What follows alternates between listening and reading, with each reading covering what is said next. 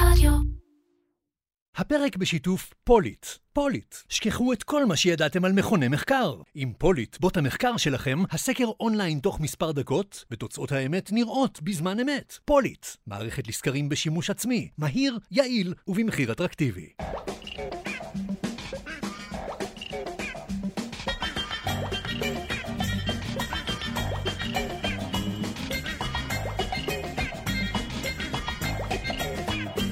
אירקצ'ר, פודקאסט על פרסום, שיווק ובעיקר קריאייטיב, עם מירן פחמן.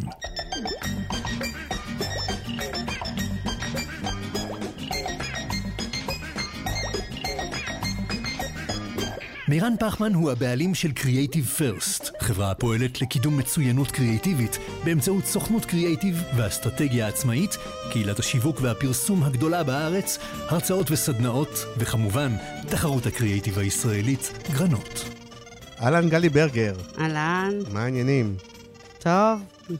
את אה, אה, דמות בכירה, הצלחתי להביא לי פה מישהו בכיר סוף סוף, אה, לשעבר ראש מערך התקשורת והתוכן בסופר פארם. נכון. לפני כמה זמן זה? עד לשעבר עד לפני? הנהלה. זה היה- כן, זה היה זה היה אחת אה, משתיים היינו. עכשיו כבר יש שלוש, מבחינת נשים. מבחינת נשים. אוקיי, עד לפני? שנה וחצי. אוקיי. אה, והיום את אה, בעצם, איך קוראים לזה, יועצת למהלכים שיווקיים? איך זה, יש לך כבר טייטל רשמי? מה כתוב על הכרטיס ביקור? כן. התחלתי, אין כרטיס ביקור. התחלתי, התחלתי את דרכי העצמאית אה, לפני חצי שנה בערך. כן. אה, ואני עוד לומדת אותה, אני עוד לומדת אנשים את אומרים ההגדרה. בראש שנה היית בתאילנד או מה? אה, א', גם הייתי בתאילנד. כן, בתאילנד הייתי רק ארבעה שבועות. גם היה לי איזה אה, רומן ממש קצר עם ההייטק. כן. הייתי VP marketing של איזה סטארט-אפ בעולמות הפינטק. אה, ש... אוקיי. כן, אה, שמאוד מהר, אה, בהייטק כמו בהייטק, רבו, פיטרו את המנכ"ל, העיפו את כל ה-VPs. וואלה, אה, אבל היום כן, את כן. היום אני עצמאית, יועצת. יועצת. אנחנו נדבר על זה גם תכף, נבין מה זה אומר יועצת, ונדבר גם הרבה על סופר פארם, כי מבחינתי סופר פארם הוא דוגמה למותג, דוגמה טובה דרך אגב, אם את שואלת אותי, למותג ש, שעושה הכל, מטלוויזיה, דרך דיגיטל, פרפורמנס, תוכן, משפיענים, הם כאילו סופר פארם עושים, עושים הכל, כאילו. נכון, ואירועים שהם גם עושים, נכון, אה, ורצפת ולכן- מכירה, ואי-קומרס, והמון, וזה מותג שיש ללמוד ממנו המון. אנחנו תכף זה בית ספר מדהים. נדבר על זה. אבל קודם, חסות, חסות. יאללה. אפרופו תוכן, כל עולם הניוזלטרים וזה, את אה, מחוברת אליו או כן, כן, אוהבת? מה... אה, פחות.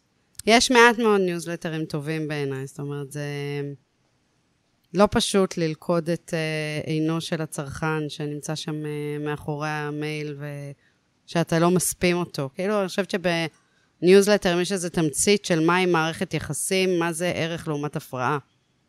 אה, מאוד בא לידי ביטוי בניוזלטרים. בדיוק, אני מאוד מסכים איתך. ולכן כשחשבנו על שת"פ ביני לבין סמוב, אמרנו בדיוק את זה, כאילו יש מצד אחד הרגשה של ניוזלטר, או כל העולם החיבור אה, ל- ללקוחות, אה, הוא כאילו, הוא נורא עכשווי, הוא כאילו, הוא כמעט חינמי, זה דאטה שלך, אפשר לעשות הכל, ומצד שני, אנחנו לא מכירים הרבה דוגמאות לניוזלטר באמת טובים, נכון? כן, אבל יש כמה.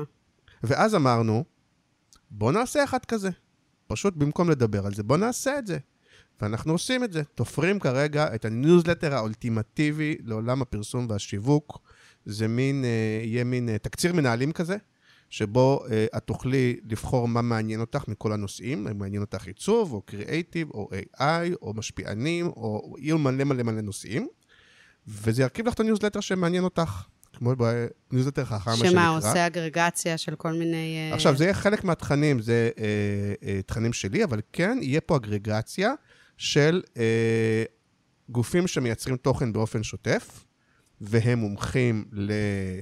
אה, לא יודע מה, אני לא סגרו סופית, אבל נגיד, בלי להגיד את השם, משרד שידוע כמי שמבין בצעירים, נגיד, יכ- יכתוב על, אה, על הנושא הזה. יהיו פה גופי תוכן שיהיו שותפים לדבר הזה, ואני גם מזמין פה, אם אתם גוף תוכן שמייצר תוכן באופן שוטף, ואתם רוצים להיות חלק מהניוזלטר, דברו איתי. אה, אבל זה לא ניוזלטר, אבל זה, זה לא תוכן... בתשלום? אבל זה לא, רגע, זה לא ניוזלטר אה, מכירתי, כלומר, הוא לא יספר, אה, נגיד אם יהיה, לא יודע מה, יח"צ, זה לא, אז המשרד יח"צ לא יספר על מה הוא עשה השבוע, אלא זה יהיה תוכן על עולם היח"צ ודברים ששווה לדעת ו- ודברים כאלה, כן? זה לא, אף גוף שותף לא... העשרה והשראה. כן? דברים שמעניינים לדעת, זה יהיה מין תמצית כזאת, ואז ברגע שתלחצי על האייטם, יכול להיות, את תעברי נגיד לכתבה יותר ארוכה שנמצאת אצל ה... איפה שזה נמצא, ובהחלט חלק, מה, חלק מהשת"פים הם ב- בתשלום, כן. אבל תמיד, כמו שאני עושה, כל דבר שהוא שת"פ בתשלום, אני תמיד מצהיר עליו וכתוב שהוא בשיתוף עם. אה, אבל כמו שאמרנו בהתחלה, אם זה יהיה תוכן מכירתי, אף אחד לא יקרא את הניוזלטר, זה לא מעניין. לא, תוכן זה משהו שמשלמים עליו אה, כבר אה, הרבה שנים, כן, זה אם את- בסדר שזה יהיה גם בניוזלטרים, אני בעד. אה, הניוזלטר עצמו לא בתשלום. לא, ברור, אני אומרת, אבל בשביל השת"פ. להיכנס ולפרסם עכשיו כן, אבל, בניוזלטר. אבל מי שייכנס, הוא לא מפרסם, עוד פעם, לא מפרסם נותן תוכן, הוא מקבל מזה שהוא האוטוריטה בעניין. שוב אני אומר, הוא לא יפרסם תוכן עליו. לא, כי זה אף אחד לא רוצה לקרוא. נ- נדבר על זה עוד רבות בהמשך, איך, אה, איך עשינו את זה בסופר פארם. אה, מעניין. אז נגיד, אז אה, א', אה, תירשמו, זה עוד לא מוכן, זה בימים אלה אנחנו עובדים על זה, ואפשר כבר להירשם, ויש לינק בתוכן של הפרק. נגיד תודה רבה לסמוב, הפלטפורמה המתקדמת ביותר לניהול מערכות יחסים עם הלקוחות שלכם. המערכת מאפשרת ליצור ניוזלטרים ודפי נחיתה חכמים ומעוצבים, לבנות קמפיינים מבוססי אס.אם.אס למובייל, לשלוח וואטסאפים, להקים קורסים דיגיטליים, סקרים ולייצר בקלות תהליכי אוטומציה שחוסכים זמן, מגדילים הכנסות ומייעלים את ההתנהלות העסקית. תודה רבה לסמוב, תודה רבה גם לאדיו שמשווקים את ספוטיפיי בישראל. והיות והערת לי שבפרק של יוני קיש כל ההקדמה הזאת הייתה מאוד ארוכה, אנחנו נעשה את זה פעם בקצרה, ואני כן אגיד מילה על גרנות, שמתקיים ב-15 ליוני. אני שמח להגיד למה אני כאילו, לא אכפת לי לעשות את זה קצר, כי אני רגוע. כמה הגשות כבר יש? יש, אה, אני יכול להגיד לך שכמעט כל המשרדים בשנה בפנים. אני יכול להגיד לך שאני הסתכלתי ככה מהעין שלי על העבודות הטובות של השנה, והעבודות הטובות ניגשות. אוקיי? כלומר, העבודות הטובות מוגשות. יש, אני מעריך בין 40 ל-50 עבודות ששוות פרס, ויש גם אירוע, נכון? ויש אירוע. עכשיו אני רוצה יותר לדבר על האירוע, כי על ההגשות אני די סגור. מגישים. יש אירוע בשיתוף עם המכללה למינהל, והולך להיות, זה לא כנס, אבל הולך להיות אירוע של mingling, ואני חושב שזה מאוד חשוב, ואת, כמוני, זוכרת את הימים שהיינו נפגשים באירועים של פרסומאים ומפרסמים, וזה כיף להיפגש, לקשקש, לשתות משהו, להתלבש. אין את זה בשנים האחרונות, אז זה יהיה כזה. וחוץ מזה, אה, יהיה תוכן. הולכת להיות אה, הרצאה של ניר רפואה, שחזר עכשיו אחרי עשר שנים מארצות הברית, ויש לו נושא מאוד מעניין להרצאה. קצר, זה הולך להיות 20 דקות כזה, רבע שעה 20 דקות. והולך להיות עוד שני, אה, אנחנו קוראים לזה שיחה צפופה, זה לא פאנל, זה הולך להיות שני אנשים שמראיינים אחד את השני. הולך להיות שיחה צפופה בין שני משפיענים. מי? תגידי לי אם את מכירה, עכשיו זה המבחן. אוקיי. אל תזייפי. אני מודה שאחד מהם אני לא הכרתי. את יכולה, יכולה להגיד. עדי אייש וקרן שחם. קרן שחם עבדה עם סופר פארם הרבה מאוד זמן, כן? אז אני מכירה אותה מעולה. גם אני לא ידעתי מי זה אה, עדי אייש. מסתבר שהוא כוכב גדול. מהצעירים? הוא, והוא גם חבר שלך, הוא כזה, זה יהיה מגניב. והולך להיות עוד שיחה צפופה בין שני במאים, A-ליסטים, קרן חוכמה ויורם עבר הדני. מאוד מעניין, ואז הולך להיות הטקס של גרנות. מי מנחה? מי? עידו ברטל. מכירה? מגיטם? לא. לא, לא עידו. ברטל, את בטוח מכירה אותו בפרצוף, הוא שחקן מעולה. הוא גם, הוא, הוא כרגע ידוע בזה שהוא התחיל, הוא עושה מין משאפים של שירים כאלה מגניבים אה, ב- אה, אה, באינסטגרם. כן, כן, כן, מכירה אני יודעת אותו? מזה, מכירה, ויש לו גם הופעה, מכירה, כן. והוא איש מגניב ויצירתי, והוא הולך להנחות. אז מה, עברת להיות עוצר תוכן? מפיק אירועים? האמת, אני אפרגן, יש בחורה בשם. ענבר, אוקיי, מהמכלל המינהל, אוקיי. שחלק גדול מהתוכן אה, היא, זה, זה עליה, ו... ורציתי קצר, קצר, זהו. קצר ומעניין, אז אני רק חייבת נגיד להגיד. שההגשות אני רגוע, אני אשמח השנה גם שיקנו כרטיסים ויבואו, כדי שיהיה אירוע באמת שמזמן לא היה. זה כיף כמה עולה להיפגש. כרטיס? את קשה. הכרטיס עולה אה, 200 שקל, אבל אה, משרדים, ואנחנו כן רוצים שמשרדים יקנו בצורה מרוכזת לכמה וכמה עובדים, אז משרדים שיקנו בקנייה קבוצתית מעל נגיד עשרה כרטיסים משרדים ביחד, אה, יהיה מחיר קבוצתי, ידברו עם שותפתי ענת בן נתן, ויהיה מחיר שהוא מחיר, אה, את יודעת, כדי שלא ישלמו 200 שקל כפול. אז שמה זה יהיה יותר זול. ברור, ומשתתפים בפודקאסט זה ללא עלות. אה, סג- סגור, אני... יש, הזמנות. יש. הזמנות. בכיף. זהו, אז סיימנו את חובותינו, היה קצר? היה קצר והיה מעניין, והיה אינפורמטיבי, והיה תוכן טוב, זהו. והיה בעד, כן, אבל עכשיו היה חובת. ההוכחת עלייך, עכשיו את צריכה להיות זאת שמייצרת את התוכן, כדי שיהיה, שיהיה מעניין. אבל שוב אני אומר, למה בעיניי זה מעניין, אנחנו תכף נתחיל, כי את מכירה מקרוב מאוד את הפעילות המאוד מאוד גדולה וענפה של, אה, של, של סופר פארם, שבעיניי אין הרבה מותגים שעושים הכל, הכל, הכל, הכל, הכל. ואולי נתחיל מזה, כי אה, יש משהו שבסופו של דבר, ואני אומר את זה לטובה, בסופו של דבר, אה, את מוצרי סופר פארם, את רובם אפשר לקנות בסופר. לא את כולם, את רובם. ויש גם מתחרים לסופר פארם. ועדיין, במשך כל כך הרבה שנים, סופר פארם מצליח להיות מקום שאתה בוחר ללכת לסופר פארם, לקנות את ה... בתור גבר, לקנות את השמפו, או לקנות את הזה, וג... ונשים בכלל הרבה פעמים זה באמת, פעם היו אומרים קפיצה קטנה לחו"ל, וכ... אבל באמת יש איזה... חוויית קנייה הרבה פעמים נשמע כמו קלישאה, אבל, אבל יש בסופר פארם חוויית קנייה. אז, אז אולי נתחיל מזה, איך הופכים את משהו שהוא באמת, נכון, רוב המוצרים קונים במכולת. איך הופכים את זה למקום שאנשים רוצים, ודרך אגב יש גם פרמיה, לא, לא זול בסופר פארם רוב הזמן, הוא, הוא מותג, הוא לוקח פרמיה, זה בסדר. איך עושים את הקסם הזה? וואו, אה, החזרת אותי לימיי כדוברת סופר פארם. אה, א', חשוב להגיד שאני בכלל הגעתי מרקע של, אה, של עיתונאית, אז ה- כל. ה... כן, הייתי אה, עורכת בדה-מרקר, הייתי אה, רכזת כתבים של דה-מרקר, ואחר כך הייתי כתבת שיווק של דה-מרקר, והקמתי את המדור שיווק ופרסום בכלכליסט, יש לי אהבה גדולה להקמות. אז אני חושבת שכל ההסתכלות שלי, שאיתה באתי לסופר פארם, היא הסתכלות של, אה, של עיתונאית. גם כששאלתי אותך עכשיו את השאלות על, אה, על גרנות, זה, זה באמת כן. ממקום של, אה, של סקרנות אמיתית למהלך ולדבר. אז תזכירי לי אחר כך, מי הזמן, שנדבר על למה אין כבר יותר מדורי שיווק ופרסום בעיתונים. לא עכשיו, אני לא קוטע אותך עכשיו, תמשיכי. לשאלה ששאלתי, אה, גדולה. ואני חושבת שסופר פארם, הסוד קסם כן. אה, של סופר פארם, זה, זה כמה סודות. מהמם. וה... אני רושם. תרשום, אה, הראשונים בהם הם ממש לא קשורים לא לפרסום ולא לשיווק, אלא לניהול ולשיטה. אוקיי. סופר פארם, כל חנות מנוהלת על ידי עמית, אה, זה סוג של זכיין, לרוב הוא גדל בתוך הרשת, לרוב הוא... אה, האמת שפעם זה היה, היום כבר לא, הוא רוקח. אה, אז הוא מאוד גדל בתוך התרבות וה-DNA הסופר פארמי, שהוא אה, באמת על גבול הכת, אבל במובן החיובי של הדבר. זאת אומרת, אוקיי. זה ממש, זה חיבור רגשי עמוק של אנשים למקום הזה. זמן העבודה הממוצע, אני עזבתי אחרי 12 שנים, זה עדיין היה כאילו הייתי בתחילת הדרך, איך זה יכול להיות? את כאילו רק התחלת, כן. מה את כבר, אה, מה את כבר הולכת. אה, ואז אתה מקבל בעצם מנהל על רצפת המכירה, שהוא מרגיש שזה שלו, שזאת החנות שלו, במובן כלכלי ועוד מובנים רבים היא באמת שלו, והוא מגייס עובדים לא שהם... שאת דוברת, איך את אומרת? הוא לא, שהוא לא זכיין, אבל הוא מרגיש כ... אבל זאת אומרת, זה לא זכיינות. זה איזשהו מודל ייחודי לא חשוב, שפותח, פחות זה לא, זה, לא, כן. זה המודל הכלכלי הוא לא, אה, הוא לא עובד של הרשת, כן. הוא חברה בעם, הוא חברה עצמאית.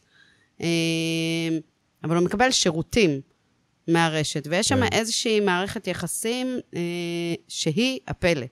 זאת אומרת, פה, פה מתחיל הפלא ופה מתחיל הקסם, גם בזה שזה אנשים ב, אה, ברמה יותר גבוהה, אני כאילו כבר לא צריכה להיות פוליטיקלי קורקט, כן. אני יכולה להגיד את זה בצורה חד משמעית, שהרמה של העמיתים בסופר פארם היא רמה גבוהה. דבר שני, זו חברה שהיא מובלת על ידי אותו בעל בית כבר 45 שנים כמעט, 44 שנים, לאון קופלר שהקים אותה, הוא בא מקנדה, עם מנטליות קנדית, עם uh, ניסיון של אבא שלו שהקים את השופרס דרג מארט בקנדה, ובעצם בא לישראל מטעמים ציוניים. אוקיי. ולא היו התבלבלויות בדרך. זאת אומרת, רוב החברות ורוב המותגים הגדולים שאנחנו מכירים, מכרו, החליפו בעלויות, החליפו שותפים, נכנסו אנשים אחרים.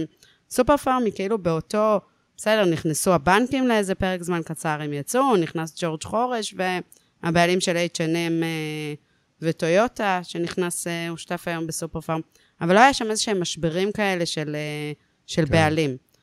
וכפועל יוצא מזה, גם המנכ"לים, ליאור רייטבלט היה מנכ"ל של סופר פארם מעל 20 שנה, ניצן כבר מנכ"ל של סופר פארם, לדעתי עשר שנים, והוא בסופר פארם כבר 20 שנה. אוקיי, אז הבנו יציבות בהנהלה, אז אני פשוט אני זה- חושב שמי שמקשיב רוצה לשמוע יותר את סודות כן, השיווק. אז זה הוא לא, גם את אז זה אני אומרת. שנייה, זה, אז זה כאילו בהנהלה given. וזה וזה, כן. צריך להבין, זו חברה שיש לה, היא יודעת מי, היא יודעת לאן היא הולכת, היא לא מתבלבלת, יש כוכב צפון מאוד ברור אה, לחברה ולסיפור. ותחשוב גם לאורך השנים, כולם זוכרים את הקפיצה הקטנה לחו"ל, אפילו שהיא לא רלוונטית כן. כבר אה, המון שנים, וזה כבר מרגישים יותר טוב.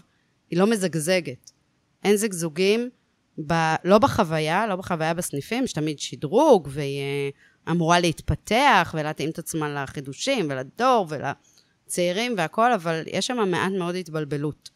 וכשהביזנס הוא יציב מהבחינה של לדעת מה רוצים להשיג, אז כל השאר הוא יותר קל. בנוסף, יש שם... רגע, תספרי לנו, אמרת, דילגת על משהו, שזה החלק המעניין. מה כוכב הצפון?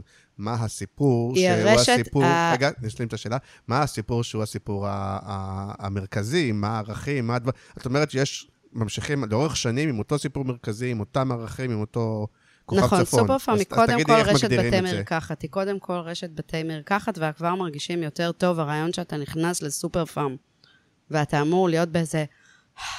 איזה הרגשה של שנייה, ברחתי מהמציאות, ברחתי מהחום, ברחתי מהילדים הצורכים, אה, וכיף לי, ונעים לי, ועוטף לי, ויש לי גם מלא מבצעים, ויש לי גם מלא מוצרים חדשים, ומעניין לי. אבל זה כן קצת שינוי באסטרטגיה, זה- כי אם הם מרגישים, אם אה, קפיצה קטנה לחו"ל, זה קצת אה, לתת וייב של דיוטי פרי, שלא לדבר על חו"ל חו"ל, נגיד זה יותר, זה יותר הבשמים והדברים האלה, אז דווקא זה שעברו לכבר מרגישים יותר טוב, שזה כאילו קצת יותר הבתי מרקחת, אז א', יש פה איזשהו שינוי, והוא שינוי מעניין, כי אני דווקא הייתי מצפה שהשינוי יהיה הפוך, אבל את אומרת, חזרו טיפה יותר לעולם הבריאותי. תראה, הקפיצה קטנה לחו"ל הוא לא רלוונטי מתחילת שנות האלפיים, זה לא נעים להגיד כמה זה מזמן. בגלל שפעם אה, אה, היינו נוסעים לחו"ל פעם בשנתיים, פעם לא היינו נוסעים, אנחנו... פעם כמעט לא היינו נוסעים לחו"ל, כן. ועכשיו זה נורא זכיר, כי זו התקופה של תחילת אה, הפרסומות בטלוויזיה, כן. וכי באמת אה, עשו עבודה פרסומית מעולה. מעולם לא הייתה, סופר פארם גם משקיעה המון, וזה כן מבחינת שיווקית. הסרטים של סופר פארם הם תמיד זכירים, הם תמיד הפקות מאוד uh, גדולות ומושקעות.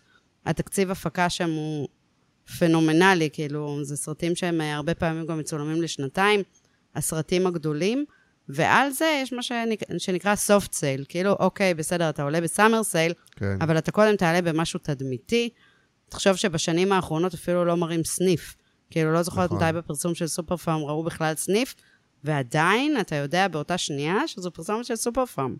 שזו גדולה של רם ברוך ושל כל הצוותים נכון. שעבדו אה, לאורך השנים. אבל עדיין יש משהו שאת אומרת, את חווה בעצמך, שכשאת אומרת היום לאנשים סופר פארם, עדיין יש להם את הקפיצה קטנה לחו"ל, זה עדיין, למרות שכבר, לא יודע כמה, 10-15 שנה יש את המרגישים יותר טוב, אני חושב, כי, כי זה פשוט נורא נכון, אפילו שאנחנו נוסעים לחו"ל הרבה יותר, יש משהו בחוויה של סופר פארם שהיא קצת, קצת חולית, כאילו, ולכן, זה כל כך נכון שזה נדבק. זה נכון, אבל זה גם כאילו יותר רלוונטי לדור שלנו, כי אני ואתה זוכרים את הקפיצה הקטנה לחו"ל, אם תשאל היום ילד או בחור או אימא בת 32, היא לא תדע על מה אתה מדבר.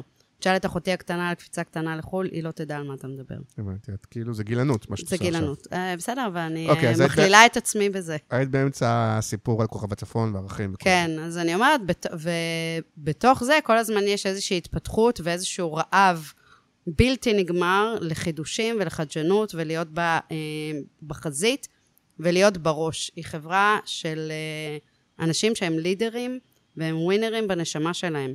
זאת אומרת, זה לא, היית מצפה שיהיה איזה כזה מנוחה על זרי. הדפנה, איזה כזה... הם חיים את המכירות ברמה השעתית. מה קורה? מה המכירות? ראית? ראית? זה משנה את המצב רוח של כל החברה מקצה לקצה.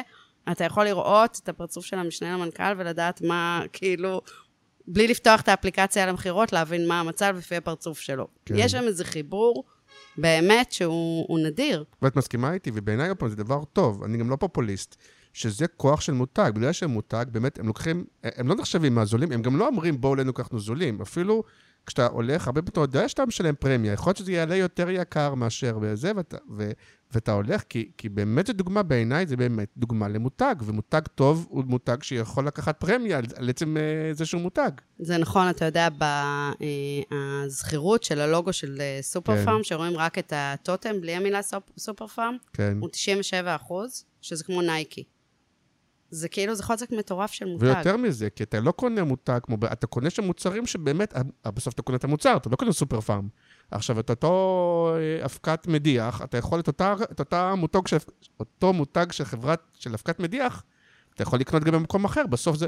ועדיין הרבה אנשים בוחרים סופר פארם, או שאני כאילו, אולי אני מגזים, אני... תראה, א', אני לא שם כבר שנה וחצי. אני מדבר אז על אני תפיסה לא... שלי, אבל כאילו- כן, אז אני, אני כאילו קצת מתקשה, לא ראיתי סקרים אחרונים וכולי, אבל אין ספק שזה אחד המותגים אה, האהודים והאהובים בישראל, והוא מותג אה, מאוד מצליח, והוא גם מותג שעובד מאוד קשה. אבל יחד עם זאת שאמרת. אה, כוכב הצפון וערכים וזה, אז מצד אחד זה עובד, מצד שני מישהו יכול להגיד, אבל זה קצת קלישאה, כי כל, כל מותג אומר לעצמו, אני חדשן, אני זה, אני זה, אני... זה כאילו קצת ערכים שהם כאילו... כולם אומרים את זה על עצמם, אה, כולם אומרים את זה על עצמם. או מנסים לשים את זה על הקיר ולחיות ככה. תראה, אני סיקרתי, הייתי כתבת שיווק, אז היה בדיוק כשהשיקו את אה, שופרסל, אחרי שמקינזי עשו להם את העבודה האסטרטגית, ואז... את אה, בי או את שופרסל? את שופרסל? עוד כן. Be הייתי בסופר פארם, אבל את כן. שופרסל, Be בכלל היו בניו פארם ובבעלות אחרת. כן, השיקו את שופרסל בעבודה אחרי עבודה של מקינזי, של כינוס מותגים, והיה את השלי, ביג, דיל, כן, שמאז זה כבר אה, השתנה, והיה את אה, כל השינוי של מגה ומגה כן. בעיר. ו... הם, כמות הזיגזוגים שעשו במהלך הדרך, לכנס מותגים, לפרק מותגים, לעשות כזה בעיר, המדיניות פה היא כזאת, המדיניות שם היא אחרת.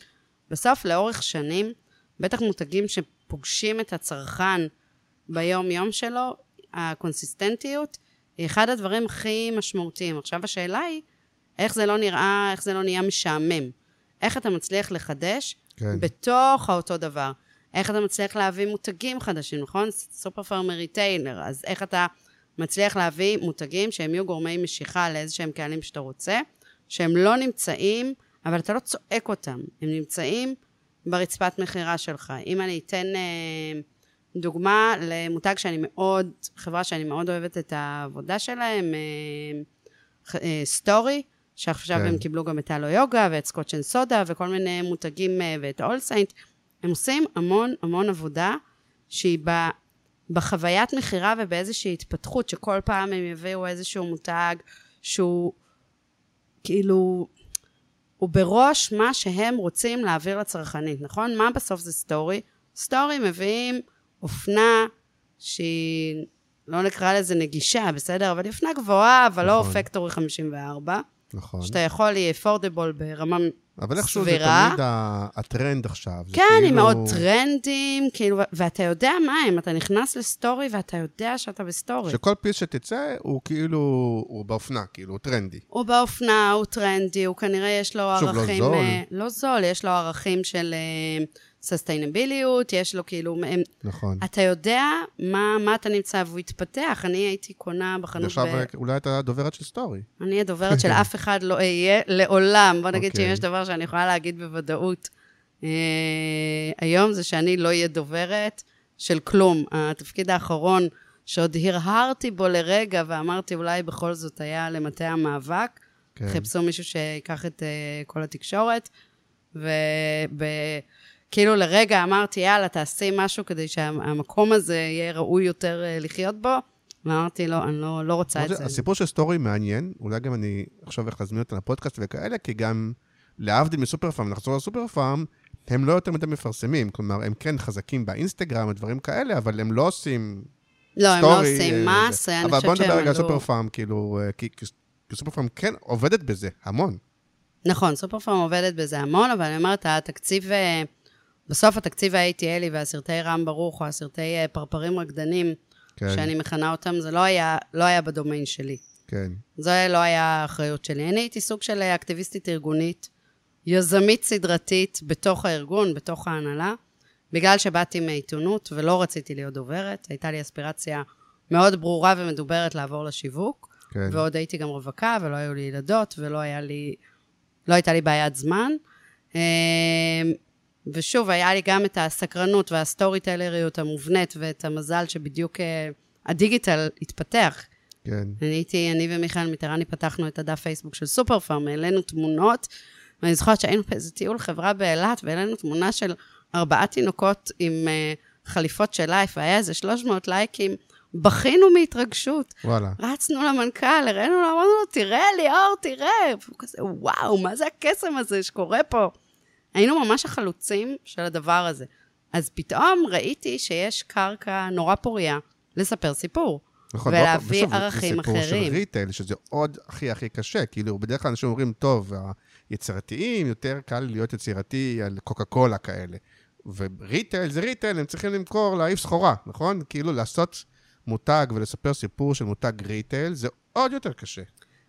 במובן מסוים זה הסיפור שאני מכירה, אבל למרות שהוא לא רק ה retail, כי יש נניח גם את לייף, יש כל המותגים ש, אה, שסופר פארם אה, מביאה. אבל יש בו גם לא המון... זה retail. זה ה private label של... אה, כן, אבל זה. זה מותג, זאת אומרת, זה כמו שלא שטראוס או אה, שוקולד פרה, הוא לא retail, הוא מוצר, הוא מוצר צריכה. חיתולים, כן, פמפרס לייף, זה מוצר אוקיי. צריכה, זה FMCG, זה כאילו לא, זה לא כן. ה retail, זה לא הרצפת מכירה, הרי תמיד יש את המתח במה מה היה הגורם משיכה שלך לחנות. האם נכנסת כי זה סופר פארם, או האם נכנסת כי יש פה דב? האם... נכון. עכשיו, בכל, ה- תחשוב, בכל הריבים שיש תמיד הסוחרים, הורידו מהמדפים, שופרסל הורידו את יוניליבר, היה כאילו... מי מפסיד מזה? מה זה אומר? מי יותר כן, חזק? נכון. איזה מותג יותר כן. חזק? זה הקרפור לצורך העניין? יש משמעות אם זה קרפור או שופרסל? לפי מה אני בוחר? אני בוחר לפי כן. קרבה. ודרך אגב, פה צריך להגיד עוד משהו על סופר פארם, שסופר. פארם בסוף, יש לה פריסה מדהימה. שהיא גם חלק מהקונסיסטנטיות, להגיד, אוקיי, אני רוצה לפתוח כך וכך חנויות בשנה. אני לא מתפשר על זה, אני לא מתבלבל בזה. כולם עוברים לאונליין, סבבה, אני ממשיך לפתוח חנויות. אני אקים אונליין ואני אמשיך לפתוח חנויות. אז מישהו מסתכל מהצד ואומר, מה, יש להם תקציב בלתי מוגבל לפריסה כזאת, לטלוויזיה כזאת, לפעילות שיווקית כזאת, לאינסרטים, עוד פעם, מאינסרטים עד לדיגיטל, עד להכל הכל, זה כאילו... איך נראה תקציב של סופר פארם? הוא כאילו נראה כאילו אין, אין הגבלה. Uh, תראה, א', uh, אני רואה את זה גם עכשיו, שאני מתחילה להסתובב בין uh, חברות ומותגים וכולי. כן. המטה בסופר פארם הוא מה זה רזה. אוקיי. באמת, כאילו, וואו, כמות התפקידים שאני נתקלת בהם, שאני אומרת, לא, באמת, עשיתי בערך חמישה תפקידים פה, עשיתי, עשיתי לבד. כן. אז, אה, ועובדים, עובדים, עובדים קשה ועובדים בקצב אה, מאוד, אה, בקצב של ריטייל, יש קצב כן. מאוד מאוד מהיר לחברה הזאת, זה... אה, אבל השאלה הייתה על התקציב הבלתי מוגבל, אין בהרגשה שם, אה, שכאילו... אין שם תקציב בלתי מוגבל. אני זוכרת שכשהייתי מנהלת משא ומתן עם כל מיני ספקים, ואז הם היו אומרים לי, אבל את באמת מתווכחת איתי על אלף שקל? כאילו, את סופר פארם, למה את מת- למה את מתווכחת איתי על אלף כן. שקל? אז היא אומרת, כי כדי שסופר פארם תהיה סופר פארם, מלמדים אותנו להתווכח על אלף שקל. אוקיי, אז אה, אם אני מבין נכון, אז עוד פעם, יש את הערכים האלה והחזון והסיפור שאמרת, שמצד אחד, שוב, אני לא מכיר מותג שאין לו בערך על הקיר חדשנות, כן? או כל הדברים האלה, אבל את אומרת שההבדל הוא שסופר פארם באמת מיישמים את זה הלכה למעשה, ותכף נדבר איך. זאת אומרת, יש את החלק שהוא ה-ATL, שהוא פחות החלק שלך, לצורך העניין הסרטים, של רמבו, וה, וגם שם, אם את רוצה להגיד, יש בחירה, כלומר, גם בזה, לעשות סרטים שהם ריקוד, שזה באמת קצת, אה, את יודעת, אם רוב הפרסומות זה מחזמרים עם זמרים פופולריים, אנחנו ריקוד מודרני, זה, זה גם סוג של אה, בחירה, ו, אה, ובשפה הזאת, ואיך מפתחים אחר כך את התוכן.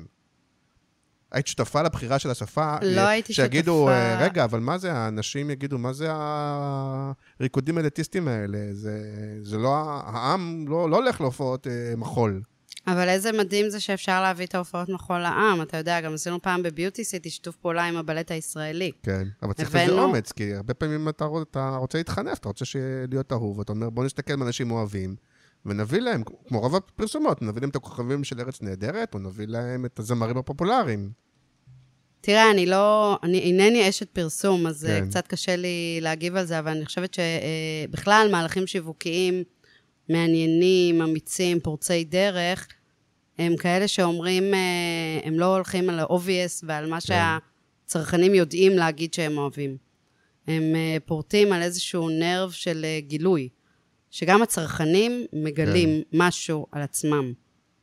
זה בעיניי, זה בעיניי תהליך שהוא באמת מעניין, שמותג מצליח בתוך מערכת יחסים עם הצרכנים שלו, לייצר איזשהו עולם חדש.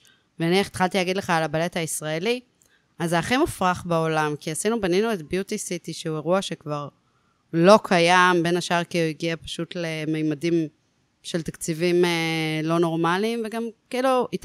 הרגשנו שזה סיים את תפקידו, היה לזה תפקיד מסוים, הוא עבר אחר כך להיות משהו של נגיעה בקהל צעיר, והרגשנו שזה, שזה כבר לא שם, ואז כשרצינו להחזיר את זה הייתה הקורונה, ואז אני ילדתי ועזבתי. אה, איזה מיזם שלך בעצם? זה מיזם שאני ניהלתי, הוא לא היה מיזם שלי, אבל כן. אני ניהלתי אותו הרבה שנים. אבל גם אה, פה יש משהו חכם, אם אני מנחש, כי מצד אחד זה מיזם של סופרפארם מחזק את סופרפארם, מצד שני זה מיזם שנותן מקום לספקים, איך נקרא להם? ל- בדיוק, אבל זה, זו לספקים, באמת ולדעתי הייתה... גם הספקים מממנים חלק גדול, אם לא, אם סופרפארם אפילו לא מרוויחה, מזה שהספקים קונים את ה... כלומר, זה, זה, אז, זה גאוני. אז סופרפארם ממש לא מרוויחה שם, זה פרויקט, אה, זה היה פרויקט עם עלויות מטורפות לספקים, לסופרפארם, עם עלויות פרסום, כן, ולא היה שם, אה, זאת אומרת, זה היה פרויקט אה, תדמיתי. בהתחלה, עוד שאני הייתי עיתונאית ובאתי לסקר את, סופ- את הביוטי סיטי הראשון, אז באמת המטרה הייתה להראות לספקים, בעיקר ספקים מהעולם, משהו על מי זו סופרפארם והלקוח שלה. כי תחשוב שישראל היא די המקום היחיד שבו יש קאונטר של שנל, וממש קרוב אליו נמכרים חיתולים. מהמם. זה חוויית קנייה שהיא אחרת, שאת באה לקנות אודם של שנל, אה, בטח שנל בתפיסה שלהם, את איך שנראה העולם והחיים וכולי, אתה פחות רוצה לקנות אותו עם אה, פרי, כן. את זה, אומרת, זה זה- חוויה שהיא... אני פתאום חושב על זה, שאולי באמת ברוב הדרגסטור בעולם, אין את ה... זה לא קורה. אין את זה, זה לא קורה. אין קוסמטיקה יוקרתית, כן. ב, אה, ביחד עם אה, מותגים של אה, כן. טואלטיקה, ביחד עם בית מרקחת בבוטס. נניח בלונדון, כן, יש את זה, אבל זה, זה אוקיי. גם שנל נניח, לא, לפחות לפני כן. שנים לא היה שם. וגם באמת סופרפארם הביאה איזושהי תפיסה מאוד מתקדמת בדרגסטור, אה, גם יחסית לעולם. הרבה חברות מהעולם באות לראות מה היא עושה. גם ראו אותה בפולין וכולי, כי, כי ישראל היא נורא קטנה. היא קטנה, אין כאילו, בטח לא היה לפני 30 שנה, שום מקום אחר ששנל או דיור יכלו להיות בו, כן. חוץ מבסופר פארם. אז אחר כך נפתח אפריל, בסדר, שהיא כאילו חנות שהיא מיועדת רק לקוסמטיקה ונותנת את כל החוויה, אבל המותג סופר פארם הוא כל כך חזק, שהם לא יכלו להרשות לעצמם לא להיות שם. אז זה היה המטרה הראשונית של ביוטי סיטי. אחר כך אני זוכרת שבטעות, ממש במקרה הוא היה ב, אה, בשבוע האחרון של יוני, ואז פתאום הוא הביא את כל התיכוניסטיות והבנות חטיבה שסיימו כן. ללמוד, וזה היה אירוע מכונן, אני חושבת שזה גם היה האירוע שבהמשך הוליד את סופר פארם יאנג, שזה היה הקהילה של הצעירות שאני הקמתי עם uh, טינק, ועכשיו חוגגת עשור, שזה כאילו, זה דבר מדהים, שיש בכלל פרויקט שנמשך כל כך הרבה, כל כך הרבה שנים. Uh, ואמרנו, רגע, אנחנו עלינו פה על משהו, פתאום אנחנו יכולים לגעת בקהל שביום יום פחות בא לבלות בסופר פארם, אתה יודע, כשנערה עושה את הסיבוב קניון שלה, אז היא תיכנס לסקארה, היא תיכנס, גם התחילו אז לעלות בדיוק החנויות היותר זולות, היא לא תרגיש נוח בסופר פארם עם כל אמא ה... שלה הולכת לסופרפארם. אימא שלה הולכת לסופר פארם, אימא שלה תקנה לה שם את השמפו, אימא שלה תקנה לה שם את התחפושות ההיגייניות שלה, את התרופת, את התרופות, אולי תלך עם אימא שלה, אבל היא פחות תרגיש נוח להסתובב כן. שם בין הקאונטרים של האיפור שהדיילות יצעקו עליה ויגרשו אותה. אז באמת התחלנו כאילו סופר פארם לצקת איזה שהם תכנים לביוטי סיטי, ואז אמרתי, זוכרת שאני כל הזמן אמרתי, אבל למה חברות שלי לא באות? כזה כיף פה. ואני יודעת שאני בחיים לא הייתי מגיעה לביוטי סיטי, אין מצב שהייתי נכנסת ל... כאילו לגני התערוכה עכשיו, אבל נורא כיף פה. כאילו ניסינו לפצח את זה. ואז נניח שהבאנו את הבלט הישראלי, ופתאום אמרנו, יש, יש איזה משהו שאתה מאפשר לאירוע בלט הישראלי, הרקדנים לבשו קימונואים שעיצבו מיטב המעצבים הישראלים, זה היה עוד לפני שבוע האופנה, וזו הייתה הבמה בעצם כן. למעצבים ישראלים, על במה של אירוע של מחול. כאילו כמה מופרך עוד דבר יכול להיות, וכמה גם באמת מהמם במופרכות שלו, שעומד קהל, שמה לו ולבלט, ורואה מופע של רבע שעה של הבלט הישראלי, לבוש בקימונואים. כן. ואז הוא אומר לעצמו, וואלה, אני לא חשבתי שאני אוהב או מתעניין במחול, אבל היה לי מגניב, וגם בפרסומות של סופר פארם, ששוב, אם אני מבין נכון מה שאמרת, תשאלו אנשים, לא יגידו לך, אני רוצה לראות פרסומות עם מחול, אבל, אבל אנשים מסתכלים על זה, יש בזה כי זה גם מחול קומוניקטיבי, כאילו מסתכלים על זה ואומרים, וואי, זה יפה, זה מגניב, זה שונה, זה מבדל, אני מתחנף היום יותר מדי, אני צריך להיות קשוח איתך. כן, גם לא אליי, מה הקשר? זה לא קשור אליי, אני ממש מציעה להזמין את למה- רם ברוך, ש- בלי קשר, שבאמת הוא אחד האנשים הוזמן, הוזמן. לא הסכים. אה, בוא נגיד, אה, יסכים. הוא לא סרבן, אה, הוא ייקח לו זמן. אז למה אין כבר, כאילו, אם זה כזה היה מוצלח וזה, עדיין רוצים את הקשר עם הצעירות, לא? הקשר עם הצעירות עבר, אה, באינסטגרם. הוא עבר לדיגיטל, למרות שאני יודעת שהיה כן אה, לא מזמן אירוע, זאת אומרת שם את הצ'קריות, אני יודעת שכן היה אירוע, ואני בכלל, עכשיו בכל ההרצאות שלי, אני אומרת לכל המותגים הגדולים, זה הזמן לחזור, בסוף זה סייקלים, לחזור לקדם של פעם. שואלים אותי באוזנייה מה זה צ'קריות. צ'קריות זה בנות כן. אה, שבודקות מוצרים של סופר פארם, אה, אוקיי. ועושות על זה סרטונים, וסופר פארם אה, מקדמת כאילו את זה. משפיעניות, אה, זה- ביוטי. זה- הן לא משפיעניות, הן לדעתי מיקרו משפיעניות, אבל שוב, זה דברים אוקיי. שכבר נעשו אחרי לכתי, כן. אז אני לא לא מרגישה נוח לא לדבר עליהם ולא לקחת עליהם קרדיט. אוקיי, דיברנו זה- על ה- על ה- על הקדם, בוא ננסה להגיע... אני חושבת שהקדם היום, זה ה... זאת ההזדמנות של מותגים לייצר מערכות יחסים חדשות וחוויות. אה, עם הלקוחות שלהם. כן, כי הימים של הפוסט-קורונה, הם עדיין, הם יושבים עלינו.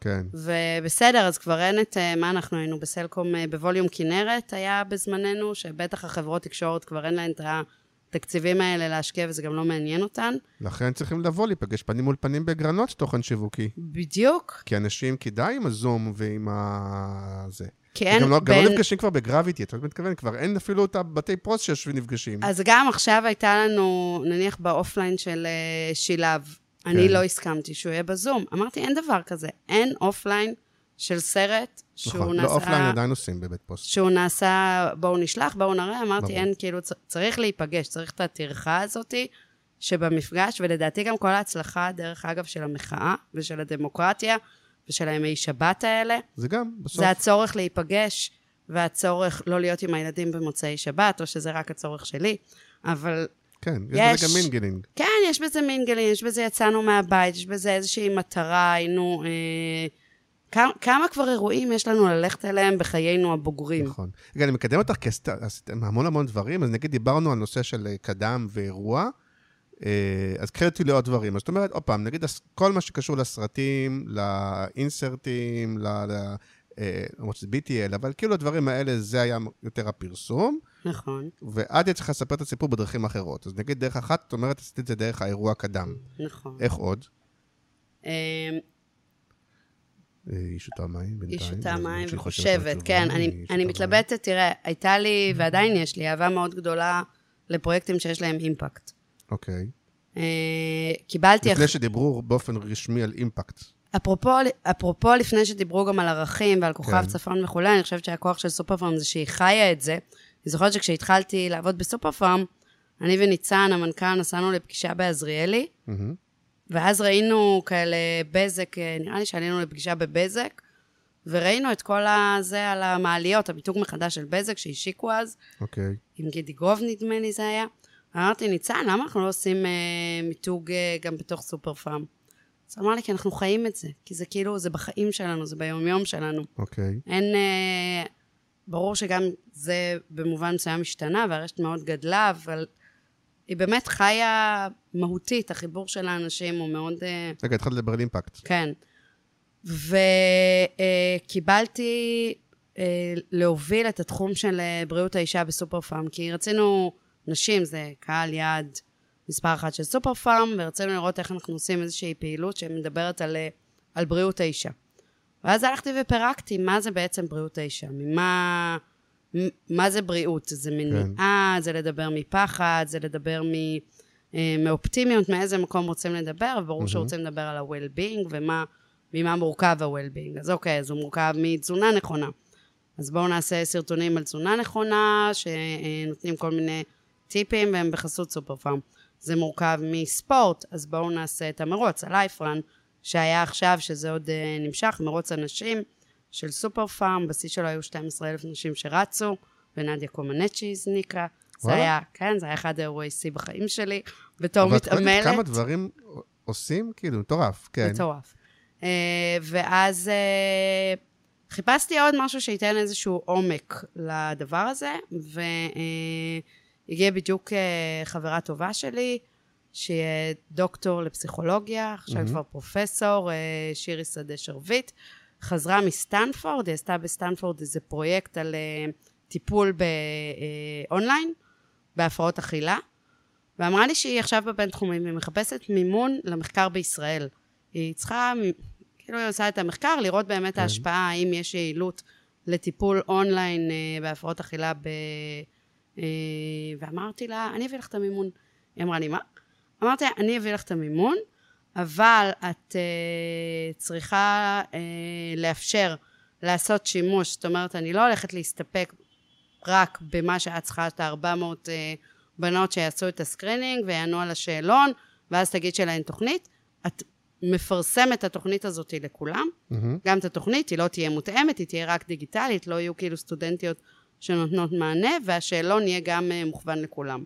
אמרה לי, אוקיי, הבאתי אותה למנכ"ל ולמי שהובילה איתי את הנושא הזה הייתה שני ונגו, שאז הייתה המנהלת תקשורת שיווקית של סופר פארם, והיא כבר הרבה שנים במקן. אה, אמרתי להם גילוי נאות, חברה שלי מכיתה י', אבל כאילו, תקשיבו, שניהם עפו על אז זה. מה עשיתם? יצאנו במהלך, מיתגנו את זה, קראנו לזה everybody, ועלינו באיזשהו מהלך משותף עם אה, קשת ומאקו לטלוויזיה, שאומר אה, איך, איך את והדימו... איך את מרגישה עם הגוף שלך, ואיך את מרגישה עם הגוף שלך, היכנסי למאקו, אני על שאלון, ואז את בעצם מקבלת תוכנית כזאת מבוססת CBT לאיזושהי תקופה. נניח, קודם יש אה, שאלון, שם אותך איפה את אה, בעולמות ההפרעות אכילה, אז זה לכי, גשי לקליניקה הקרובה ותעשי עם עצמך משהו. אה, זה אמר, ממליצים לך להיות בטיפול כזה וכזה, בואי כאילו תראי. כן. ו... יש לי שאלה קשה, ככה שיהיה גם קצת, שאני לא זה. כי... רגע, רגע, אני אנחש מה השאלה. נו. איך סופר פארם, שמקדמת ביוטי, ומודעות של חברות ביסום עם דוגמניות רזות ויפות, מדברת על דימוי גוף בריא. אני אפילו הלכתי קצת יותר מלמעלה, אבל זו גם שאלה טובה. אוקיי. את יכולה לענות על זה, אבל גם קצת יותר מלמעלה. Uh, בתור מישהי, את, נכון, את פמיניסטית, ואת כאילו מקדמת uh, זה, וליבי טישלר, את עובדת עם ליבי טישלר שבטוח מאזינה. כפרה עליה. Uh, אז השאלה היא, יש מה שאת אומרת, סופר פארם הוא מותג שיש בו משהו נשי. נכון? את אומרת גם, הרבה מקהל היעד שאת פונה אליהם הם נשים. השאלה אם הדבר הזה, כאילו, הוא גם ברוח ימינו. כלומר, האם זה נשים כי, אה, כי, כי באמת זה עוסק בטיפוח וכאלה? האם כי בסוף נשים הן אלה שקונות לבית גם את הטואלטיקה? אה, האם זה בכלל עכשווי בעולם ה-PC להגיד סופר פארם זה נשים? אה... שוב, בגלל שאני כאילו כבר לא שם, אז קצת קשה לי לענות אה, בשם סופר פארם. אני לא, לא, שזה... בדעתך האישית. אני כאילו. חושבת שזה כמעט עובדתי, זאת אומרת, מה יש להתווכח עם עובדות? בסוף, יותר נשים קונות בסופר פארם מגברים. יש מוצ... יותר מוצרים שפונים לקהל נשי. בתור פמיניסטית, אני אגיד שאם מוצרים לנשים עולים, או בתור בן אדם, אפילו לא קשור לפמיניסטית, אני אגיד שאם סכין גילוח אה, כחול וסכין גילוח ורוד לא עולים אותו דבר, זאת בעיה. אבל זה העניין היחיד, אין... זה עובדה, גם סטורי, הרשת שאני חולה עליה, ו... אה, פעם שלישית קונה סטורית והם משלמים כסף, סליחה. בסדר, זוהי כן. פעם שלישית. כן. אה, ו... כן, העברתי גם את בן זוגי לעיתים לקנות, כאילו, העברתי אותו לנודי ג'ינס וכאילו ללבוש, עשיתי לו קצת upgrade בדבר הזה. היא חנות שלפחות 60 אחוז מהמדפים הם מדפים שפונים לנשים, אז כאילו זאת עובדה. אם אני אבוא ואגיד, נשים יותר מתעניינות בלוק שלהן מגברים, אז אני אגיד שזו אמירה ריקה. לא, אבל אפילו יש משהו שאולי באמת לפני 10-15 שנה זה היה פחות רלוונטי. וזה שוב, זה משהו של אג'נדה, וזה גם, אני מדבר עליו הרבה פה, ועם אנשי שיווק, ועם הליביטי שליליות של העולם, כי שיווקית גרדה, תוכל להגיד, תקשיב, בסוף קהל, רוב האנשים שקונות, רוב האנשים שקונים, רוב הקהל של, של סופר פארם הוא נשים. אז שיווקית, אני אפנה לנשים כי איזה. ויש משהו שיכול לבוא ולהגיד, רגע, אבל מעבר להחלטה השיווקית, האם בעצם זה שאנחנו אומרים שנשים הן אלה שצריכות לקנות את הטואלטיקה ואת הדבר ואת המדיח והסבון והאלה, אם אנחנו לא מנציחים את זה שזה תפקידה של האישה, ולמרות ששיווקית זה, אה, זה, זה נכון, אנחנו צריכים כמותג מוביל אה, להגיד, אה, חבר'ה, גם גברים וגם נשים יכולים לקנות בסופר פארם באותו אופן, זה לא תפקיד של האישה. אני לא חושבת שבשום דרך וצורה נאמר שזה תפקיד של האישה, חוץ מפעם אחת. עצם זה שהפנייה היא בעיקר לנשים, זה אומר את זה. אה, חוץ מפעם אחת שהיה קמפיין שהיה טרום בכלל תקופתי, במונדיאל, לא זוכרת איזה, שהיה חבורה של נשים מצחקקות יוצאות מהדלת, בעוד הגברים רואים כדורגל ואומרים, תהנו במונדיאל, אני בסופר פארם. זו הייתה פרסומת איומה. זאת אומרת, זאתי אמירה שהיא נוראית אבל את בעיניי. אומרת בעצמך, בוא נודה בזה, אה, שסופר פארם הוא מותג שפונה לנשים. אבל זה בסדר, זה ממש בסדר. אין לי בעיה עם זה, אין לי בעיה פמיניסטית עם זה. וגם להגיד שסופר פארם דואגת לבריאות של נשים, שנשים הן בסך הכל, אתה יודע, אחד הגופים שעבדנו איתם אה, וניסינו לראות מה, מה אפשר לעשות, ואולי זה קצת הקדים את זמנו, היה אה, נשים לגופן. רצינו לעשות איזשהו מהלך על אה, אה, גיל העמידה, מנפוז, בכלל, אני מדבר איתך לפני שלוש-ארבע שנים, על מה, אה, אף אחד עוד לא דיבר על זה. מה בעצם אפשר להגיד? כן, לשים את בריאות של נשים בפרונט, בעיניי זו אמירה שהיא אבל אמירה היום, חשובה. נגיד, את כל השעה, מותג כמו סופר פארם, יכול היום, או צריך היום לדעתך להגיד לעצמו, וואלה, אולי אני צריך להוביל את זה ש... שקניות טואלטיקה ו... ובשמים וכאלה, שזה... שזה לא יהיה תפקיד נשי, ולכן גם השפה שלי צריכה פחות לדבר על נשים, או שצריך שיווקית להגיד, תקשיב, בסוף הקהל שלי הוא נשי, אני צריך לדבר לקהל שלי והוא נשים. אני לא חושבת שהוא מדבר על נשים, אני חושבת שהוא מעביר איזושהי, שבפרסומות סופר פארם מעבירה איזושהי חוויה. כשמדברים, אני מנסה לחשוב נניח על סרטים של אה, רוקחים, או על כל מיני... לא, נושאים. בעצמך, זה מותג נשי. טוב, לא נתווכח, אבל זה מותג נשי, ברור שהוא פונה ב... כן, אבל הפנייה שלו היא לא אישה. אתה יודע, כמו הפרסומות של פעם, של אה, לא הנשים נכון, הוא לא האמריקאיות, במפורש, לא, אה, אה, אין לו שום... אה, עוגת עילית עטפית, הוא לא כזה. אם בסוף אישה תמצא את הסרטים יותר אפילינג ותיעצר עליהם, זה כבר, אתה יודע, יאמרו הפמיניסטיות, למה אתה מחליט את זה? טוב, בואי נמשיך, לא- גבר... לא נתעכב אה, על זה. כן. אה, בוא נדבר עוד מהלכי תוכן, כי אני זוכר, נגיד, יש את המהלך תוכן, ה- נגיד, על הבעיות הנפשיות, נכון, נכון? אוקיי. כן, סטיגמטין. אה, וואו, זה מהלך... אה, ושוב, איך זה עובד? זה מתחיל מזה שיש איזשהו בריף, או שזה מתחיל מ... ממה מה מתחיל בכלל? זה שאת אומרת, אני עכשיו אעשה מהלך שנותן לגיטימציה לאנשים עם אה, בעיות נפשיות. מאיפה זה מגיע? זה מגיע מהעיתונאות. אה, כי הייתי...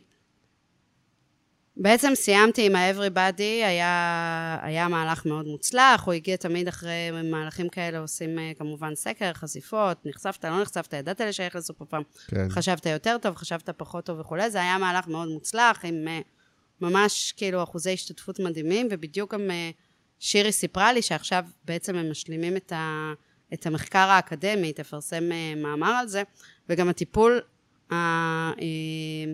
האונליין אשכרה עובד, שזה בעיניי הדבר הכי משמעותי שעשינו, שגם קידמנו אה, מחקר אקדמי על טיפול אונליין אוקיי. אז זה בכלל אה, דבר משמח. ואז אמרתי, אוקיי, שנה שנייה, מה אני אעשה עכשיו? איזה עולמות, כאילו, בא לי עוד מהלך כזה שהוא מהלך פורץ דרך, כי אני חושבת שבאימפקט, אם אתה לוקח נושא שהוא שחוק, אז אתה לא תייצר אימפקט, נכון? אולי כן. תגיד משהו אחר על נושא שהוא נושא שחוק. אני תמיד אומרת בהרצאות, אוקטובר הוורוד זה אחלה, זה כבר הפך להיות מותג ורוד, כאילו מותג ורוד, מותג בפני עצמו.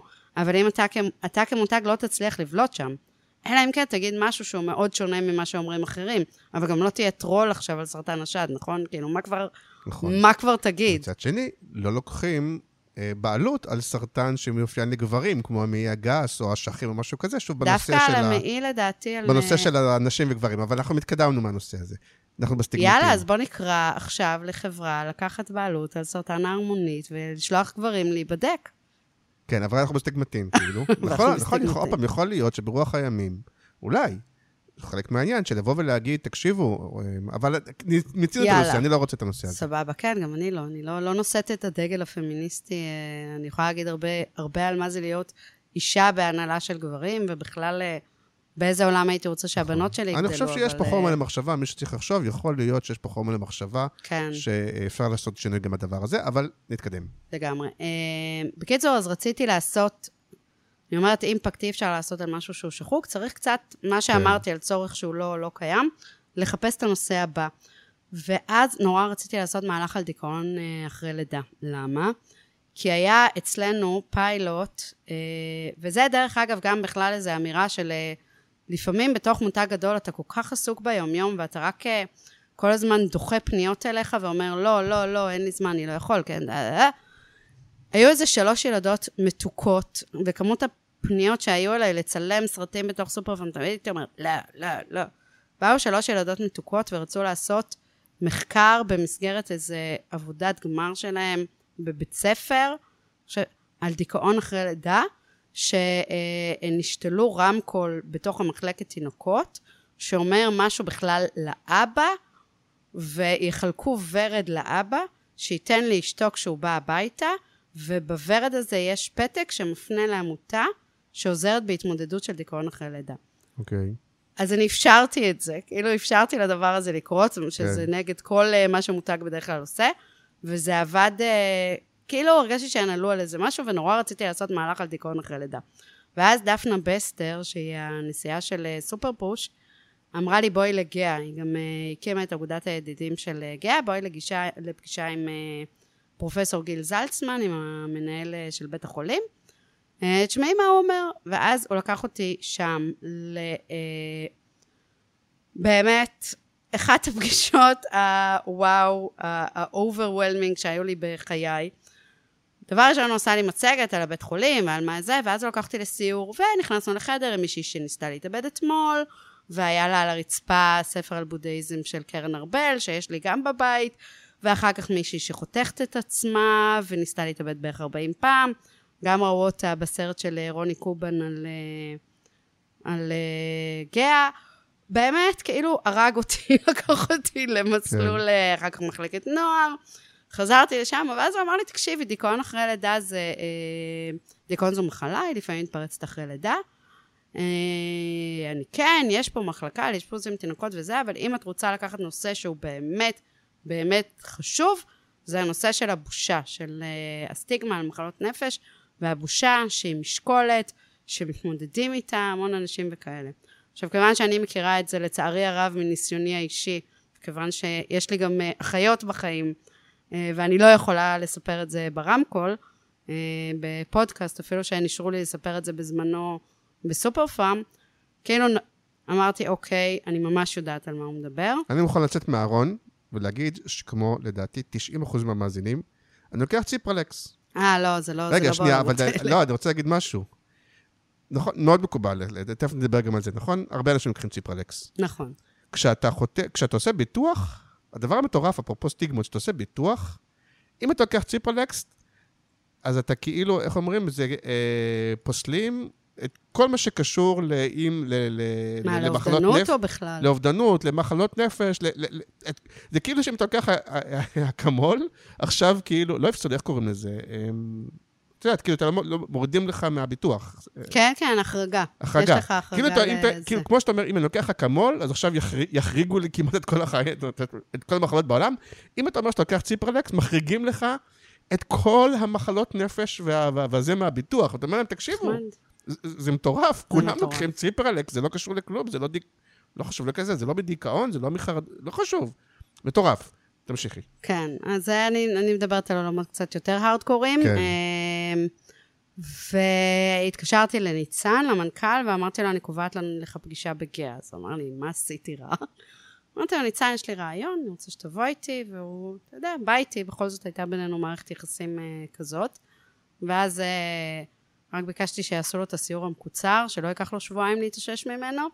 וכשיצאנו, אמר לי, מה את רוצה? אמרתי לו, אני רוצה מהלך. רוצה מהלך שקורא להיפטר מהסטיגמה על מחלות נפש. אני חושבת שאם כן. סופר פארם באה ואומרת את זה, א', אנחנו נרוויח מזה, כי באמת אני לא חושבת שהמהלכים האלה צריכים להיות לשם שמיים. אני לא חושבת שצריכים רק לתרום בסתר, רק לעשות, זה, זה בסדר שיהיה ווין ווין, זה בסדר שאתה שקוף לגבי דברים, ובטח ב climate הנוכחי, ש...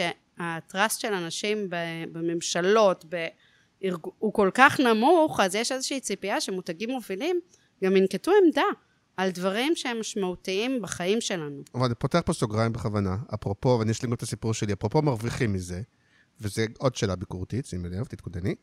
אה, אני נגיד לוקח ציפרלקס, כי מתישהו לפני, לא יודע כמה, הלכתי לרופא, התחלתי עבודה חדשה, ואמרתי לו שקצת קשה לי להתרכז בעבודה. הוא אומר, תקשיב, נראה לי שאתה קצת לחוץ, קח ציפרלקס. למה אני אומר את זה?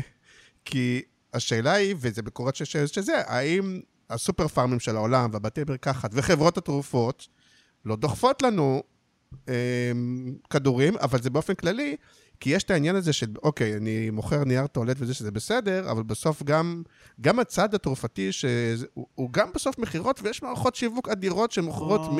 או, או, אתה מוכן מאקמול רגע עד לציפרלקס.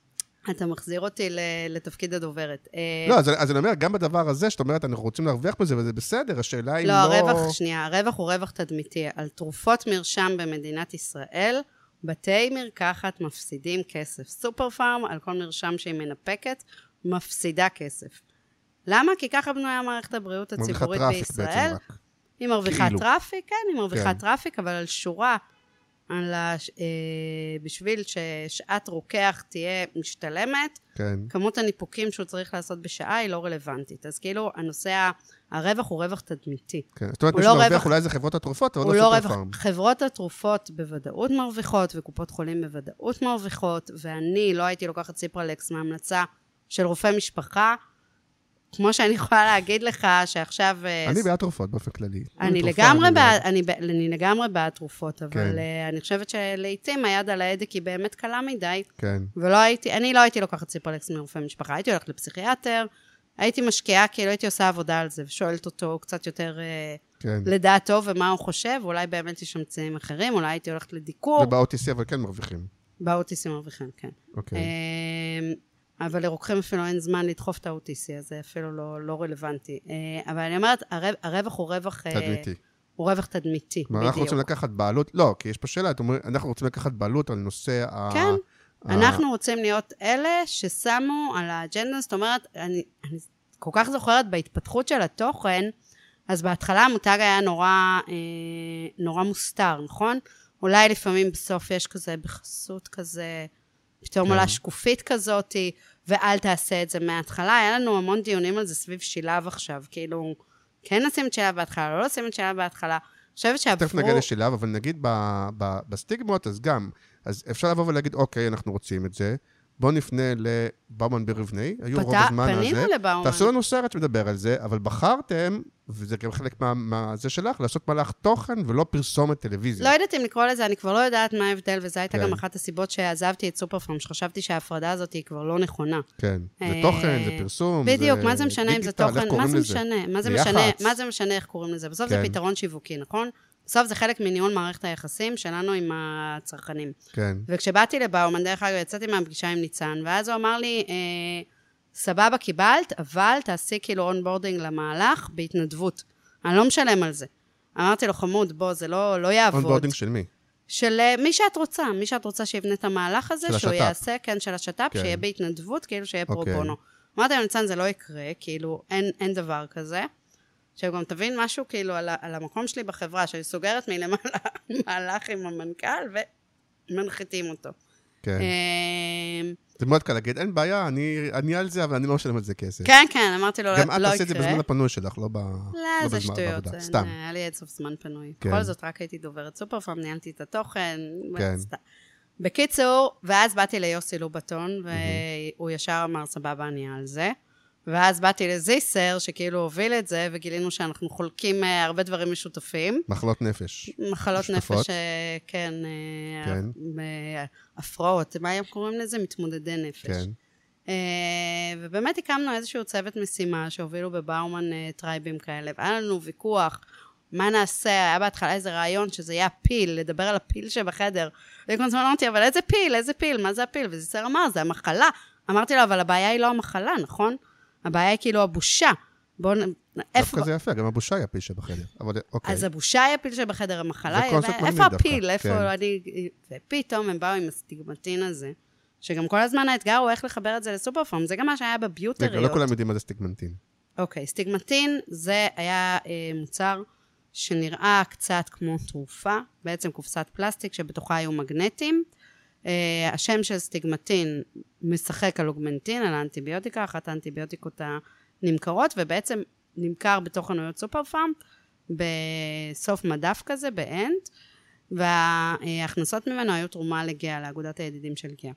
עכשיו, ה- ההתרמה הייתה פחות האישיו כאן, גם מבחינת גאה, הם רצו את המודעות, כן. ואת זה שפעם ראשונה שמדברים על uh, הסטיגמה, על מחלות נפש, על הבושה, על ההכבדה הזאת. והיה מוצר כאילו אמיתי ששמתם בחנות. מוצר אמיתי לכל דבר, היה כאילו מיתוג של המדף.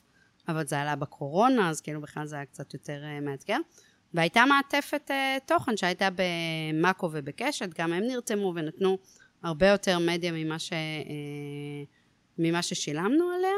מה שכן, היה פתאום אמרנו, טוב, בטח יהיה נורא קל להביא את הסלבריטיז שיספרו על ההתנסות שלהם, כי בדיוק כן. אסי עזר פרסם פוסט על הציפרלקס, ואודי כגן על הפוסט-טראומה, ואמרנו, מי לא יתגייס למטרה כה חשובה? אז לא התגייסו למטרה כה חשובה, ומי שכן הסכים רצה גם סכומים שהם כאילו לא רציתי לתת אותם. גם אם יכולתי, וזה היה בתקציב שלי, לא היה נראה לי כי שאני... כי כאמור יש לך תקציב בלתי מוגבל. כן, כי כאמור, לא היה נראה לי נכון לשלם, אני כן. מאוד מאמינה, דרך אגב, בזה. באיזה כן. נכון. אתה, כמו שעכשיו אתה רוצה... ביום הזיכרון, שאתה משפיעניות קיבלו נכון, כסף אתה רוצה לקדם. להיות חלק מהדבר, אתה רוצה... אה, ש... אל, אל תבקש ממני 100 אלף שקל. אני לא כן. אשלם על זה 100 אלף שקל, זה לא קמפיין עכשיו... אה, נכון. בסדר, אני אשלם על הזמן שלך, יום עבודה וכולי, אבל מה 100 אלף שקל כן, עכשיו? נכון.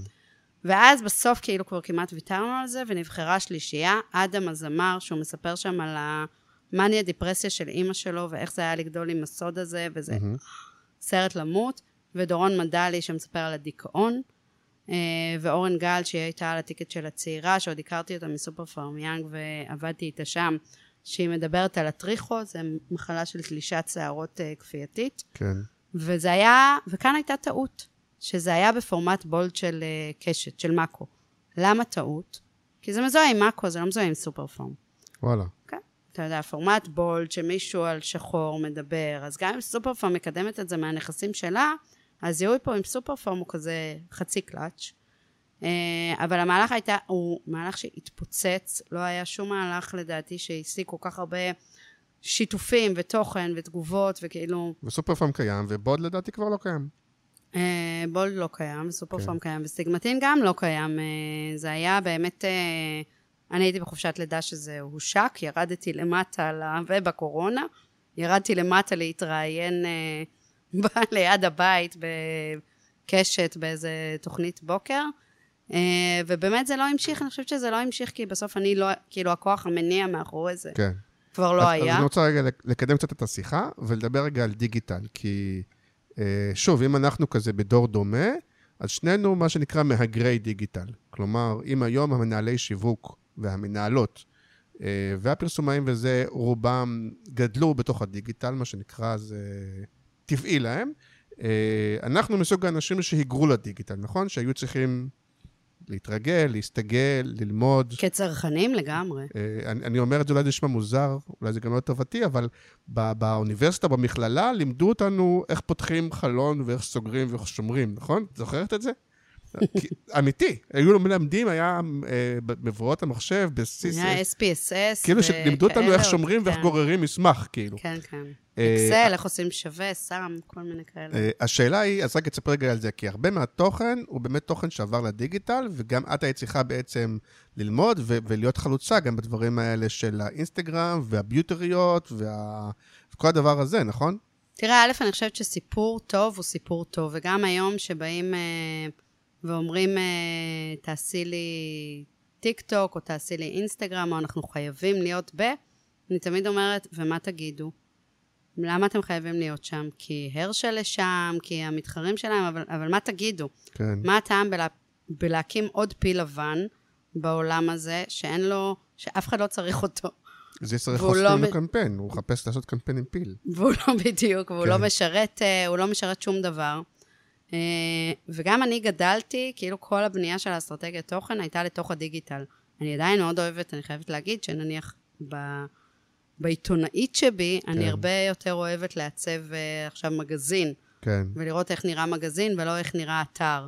כן. Uh, אבל גם האתר כבר זה משעמם, כאילו, אם הוא לא נראה, mm-hmm. אם הוא לא מובייל פרסט, אז אין לו... בטח בעולמות התוכן, שצריך להתקדם קיום, עם נכון. הפלטפורמות. Uh, ואני הבאתי תמיד את הגישה הזאת של, ה... של התוכן, גם סופר פארם יאנג נניח, וגם הביוטריות, היה מתוך ראייה של איך זה נראה בדיגיטל. זאת אומרת, זה ברור שההאב המרכזי והמקום להתחבר בו הוא הדיגיטל. אבל הדיגיטל, שוב, הוא כאילו, הוא הכלי, הוא כן. האמצעי, הוא לא המטרה. אני בכלל חושבת שתוכן זה לא מטרה. המטרה זה לייצר מערכת יחסים עם הצרכנים, המטרה היא לעשות מכירות, זה בסדר.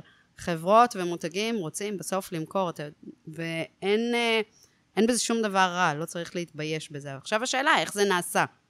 ואיפה זה נעשה? ומה רוצים להגיד מעבר לזה, אם בכלל? עכשיו יש לי שיחה שמאוד מבאסת אותי, אני חייבת להגיד.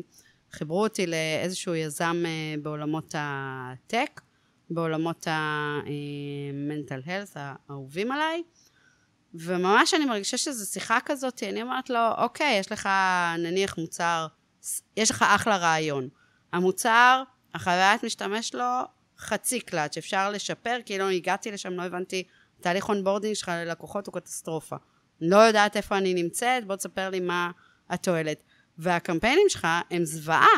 אתה כאילו מקדם ציטוטים, בן אדם שאומר ציטוט, בסדר, סבבה שזה בארצות הברית, אבל עכשיו אתה מקדם את זה ואתה שם על זה תקציב פרפורמנס משוגע, וזה חרא. כן, כאילו זה... למרות שזה מה שנקרא קמפיין טסטימוניאל.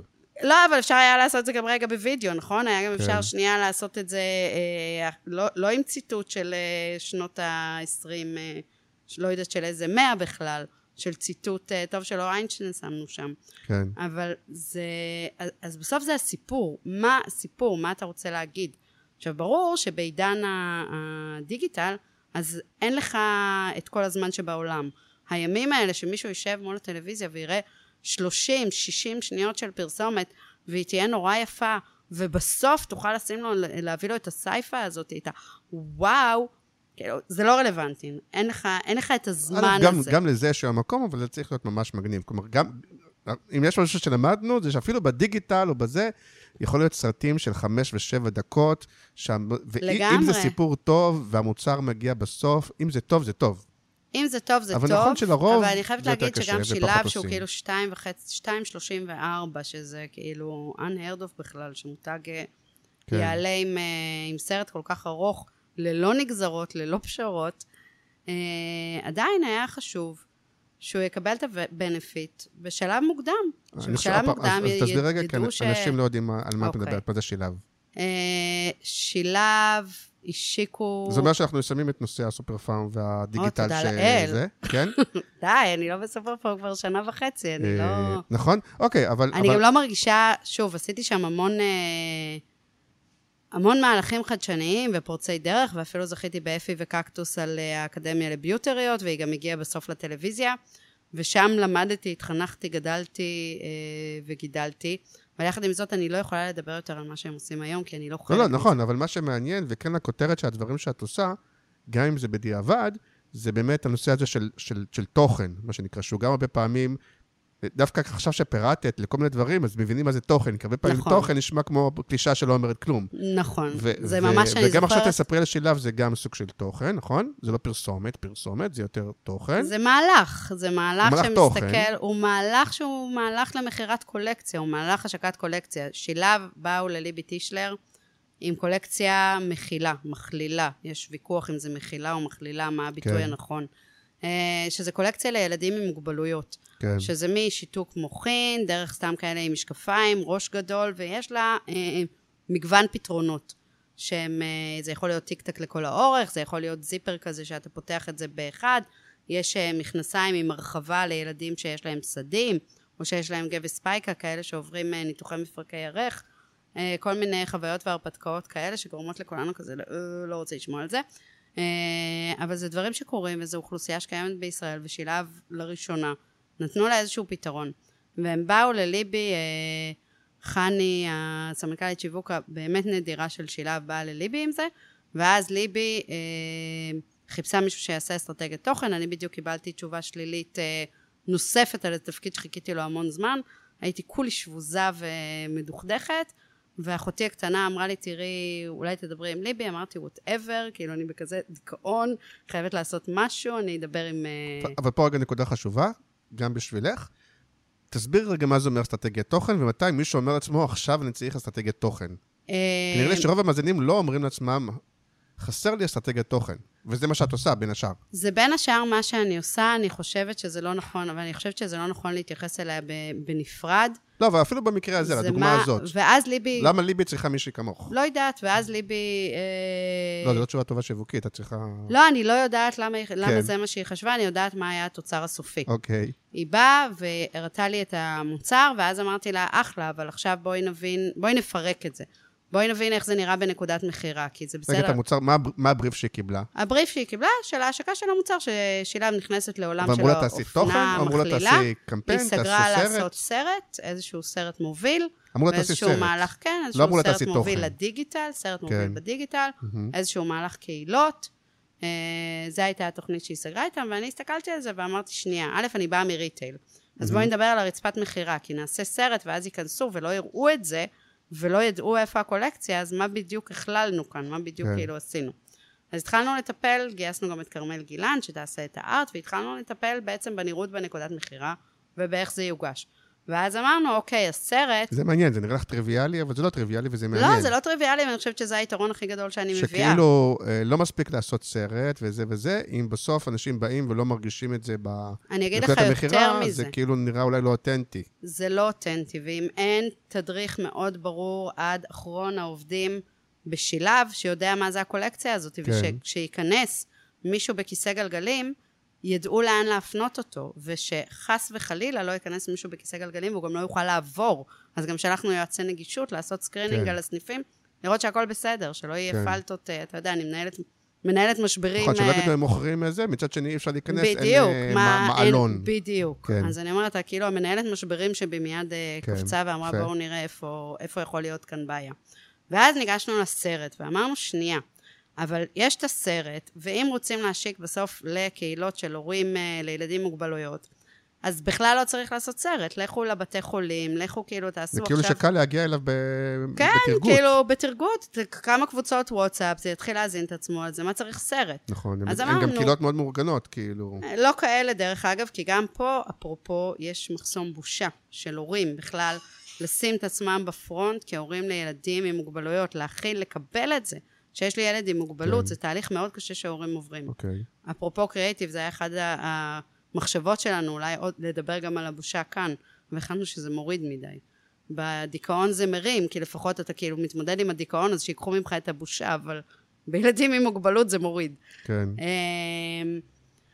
והסתכלנו ואמרנו, אוקיי, אבל מה זה אומר על שילב בעצם? מה שילב אומרת כאן בקולקציה הזאת? זה, זה היה מבחינתנו הסרט. הסרט אומר שיש מקום לכל הילדים, ששילב היא הבית של כל הילדים ושל כל המשפחות בישראל, וגם של ילדים עם מוגבלויות.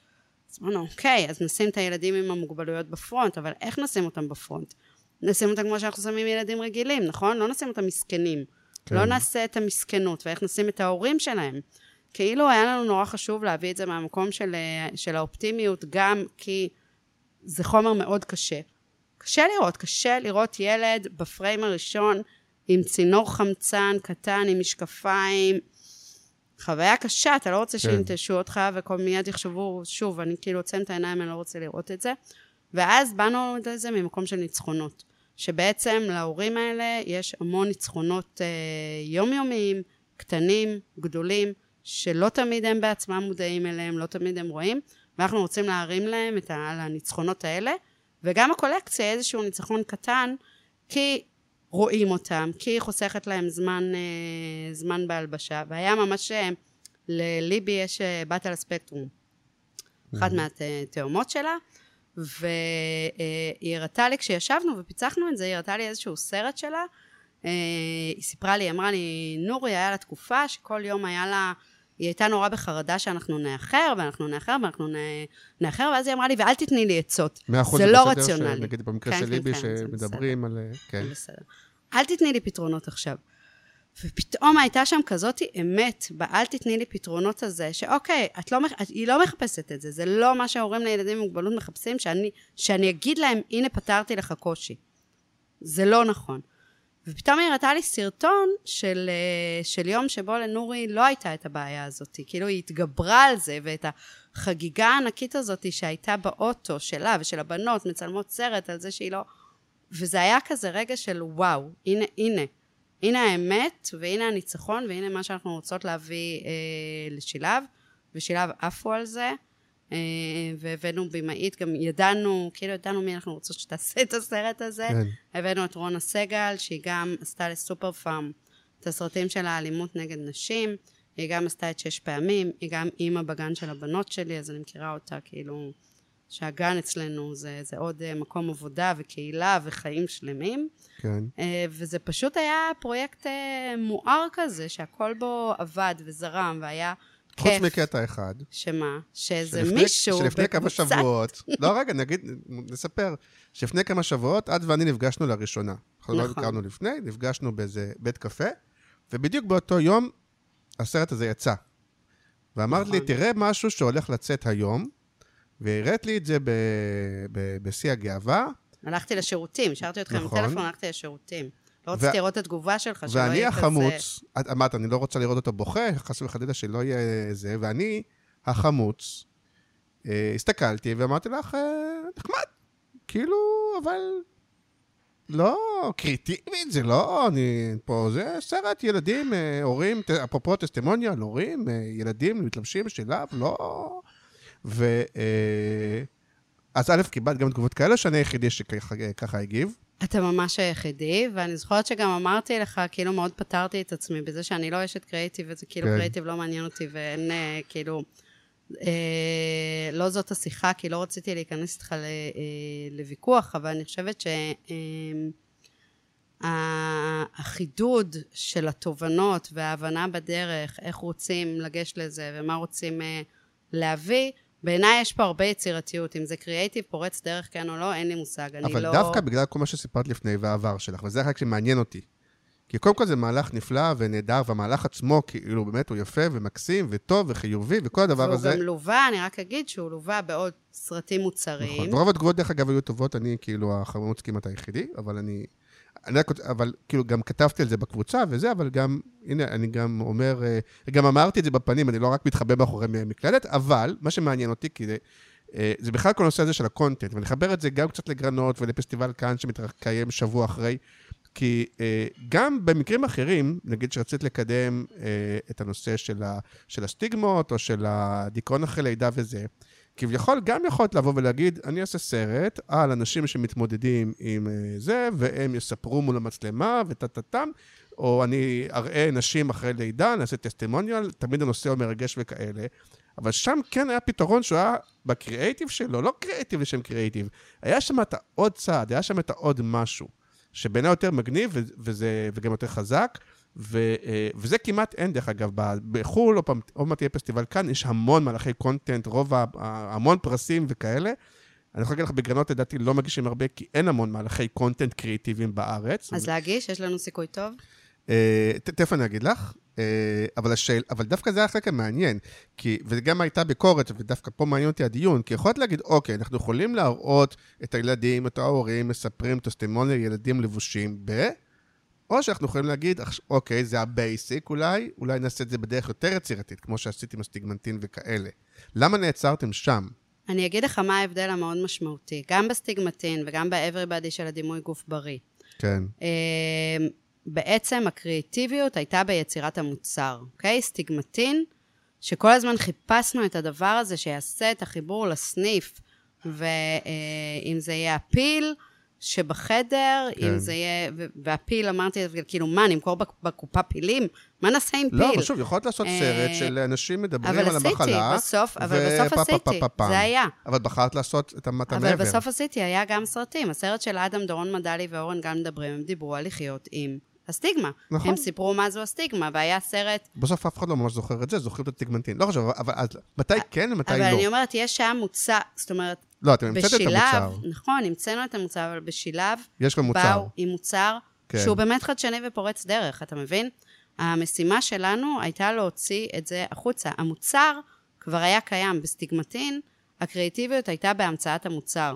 אותו דבר ב-Everybody, בדימוי גוף בריא. זה היה בעומק של לתת לדבר הזה לא רק לדבר על תאהבי את עצמך, אלא להגיד, אני נותנת לך שאלון שעכשיו יבדוק איך הדימוי גוף שלך. אני נותנת לך כלי לשפר את הדימוי גוף בריא שלך. באקדמיה לביוטריות אבל אחת היה- כמה וכמה, כי כשיש מוצר, הרי רוב הקמפיינים שאנחנו עושים, יש מוצר. עכשיו, אנחנו לא עושים סרט שאומר, בואו תראו מוצר, מוצר, מוצר. בדרך כלל, כמו שאת אומרת, גם פה אפשר היה לעשות איזשהו קמפיין או מהלך תוכן, ש, אה, שהמוצר בא בסוף. נגיד קמפיין שמדבר על... אה, אה, מדבר על ניצחונות ולא יודע מה, ואז בסוף מראים את המוצר ואומר, לא יודע מה, אה, את הקשיים ש, שלהם הם ביום-יום יעשו פה ושם, אבל לפחות ב, ב, בלבוש יהיה להם קל, הנה המוצרים החדשים של שילה. אבל בוא נדבר רגע על מה, על מה המטרה של קריאייטיב, בסדר? בסוף לא, באנו... זה בדיוק השאלה שאני שואל. באנו מתי, לשרת מתי יש כאן- מקום לזה? מתי מספיק לשים את הדבר עצמו? אני לא חושבת שזה מספיק, אני חושבת שסרט שהגיע לאחוזים אורגניים מדהימים ולתגובות מעולות, זאת אומרת, כן, אני חושבת שבסוף אנחנו צריכים לשאול את עצמנו מה המטרה של הקריאייטיב. נכון. אה, ולא לשכוח גם ש... אה, שאנחנו בשם לקוח ואנחנו בשם אה, משהו, זאת אומרת, הקריאייטיב הוא לא המטרה. כמו שטיקטוק הוא לא המטרה, גם הקריאייטיב הוא לא המטרה, הוא האמצעי. עכשיו, במבחן התוצאה, הסרט הזה עבד מדהים, זה סרט של שתיים וחצי דקות, שהשיג יותר ממיליון צפיות בתקציב קידום מאוד נמוך, תוך אה, שבוע וחצי. אה, מלא שרים, מלא כאילו, אני, אני תמיד אומרת בהרצאות, אל תגידו לי, תעשה לי ויראלי. אין דבר כזה. מאוד מאוד קשה לעשות, אה, בטח למותגים מסחריים, לעשות דברים שהם ויראליים, וויראלי לא יכול כן. להיות, כאילו, לא יכול להיות היעד. אה, אבל זה היה סופר ויראלי. ודברים שדיברו עליהם. אז אני אומרת, במבחן התוצאה זה הצליח.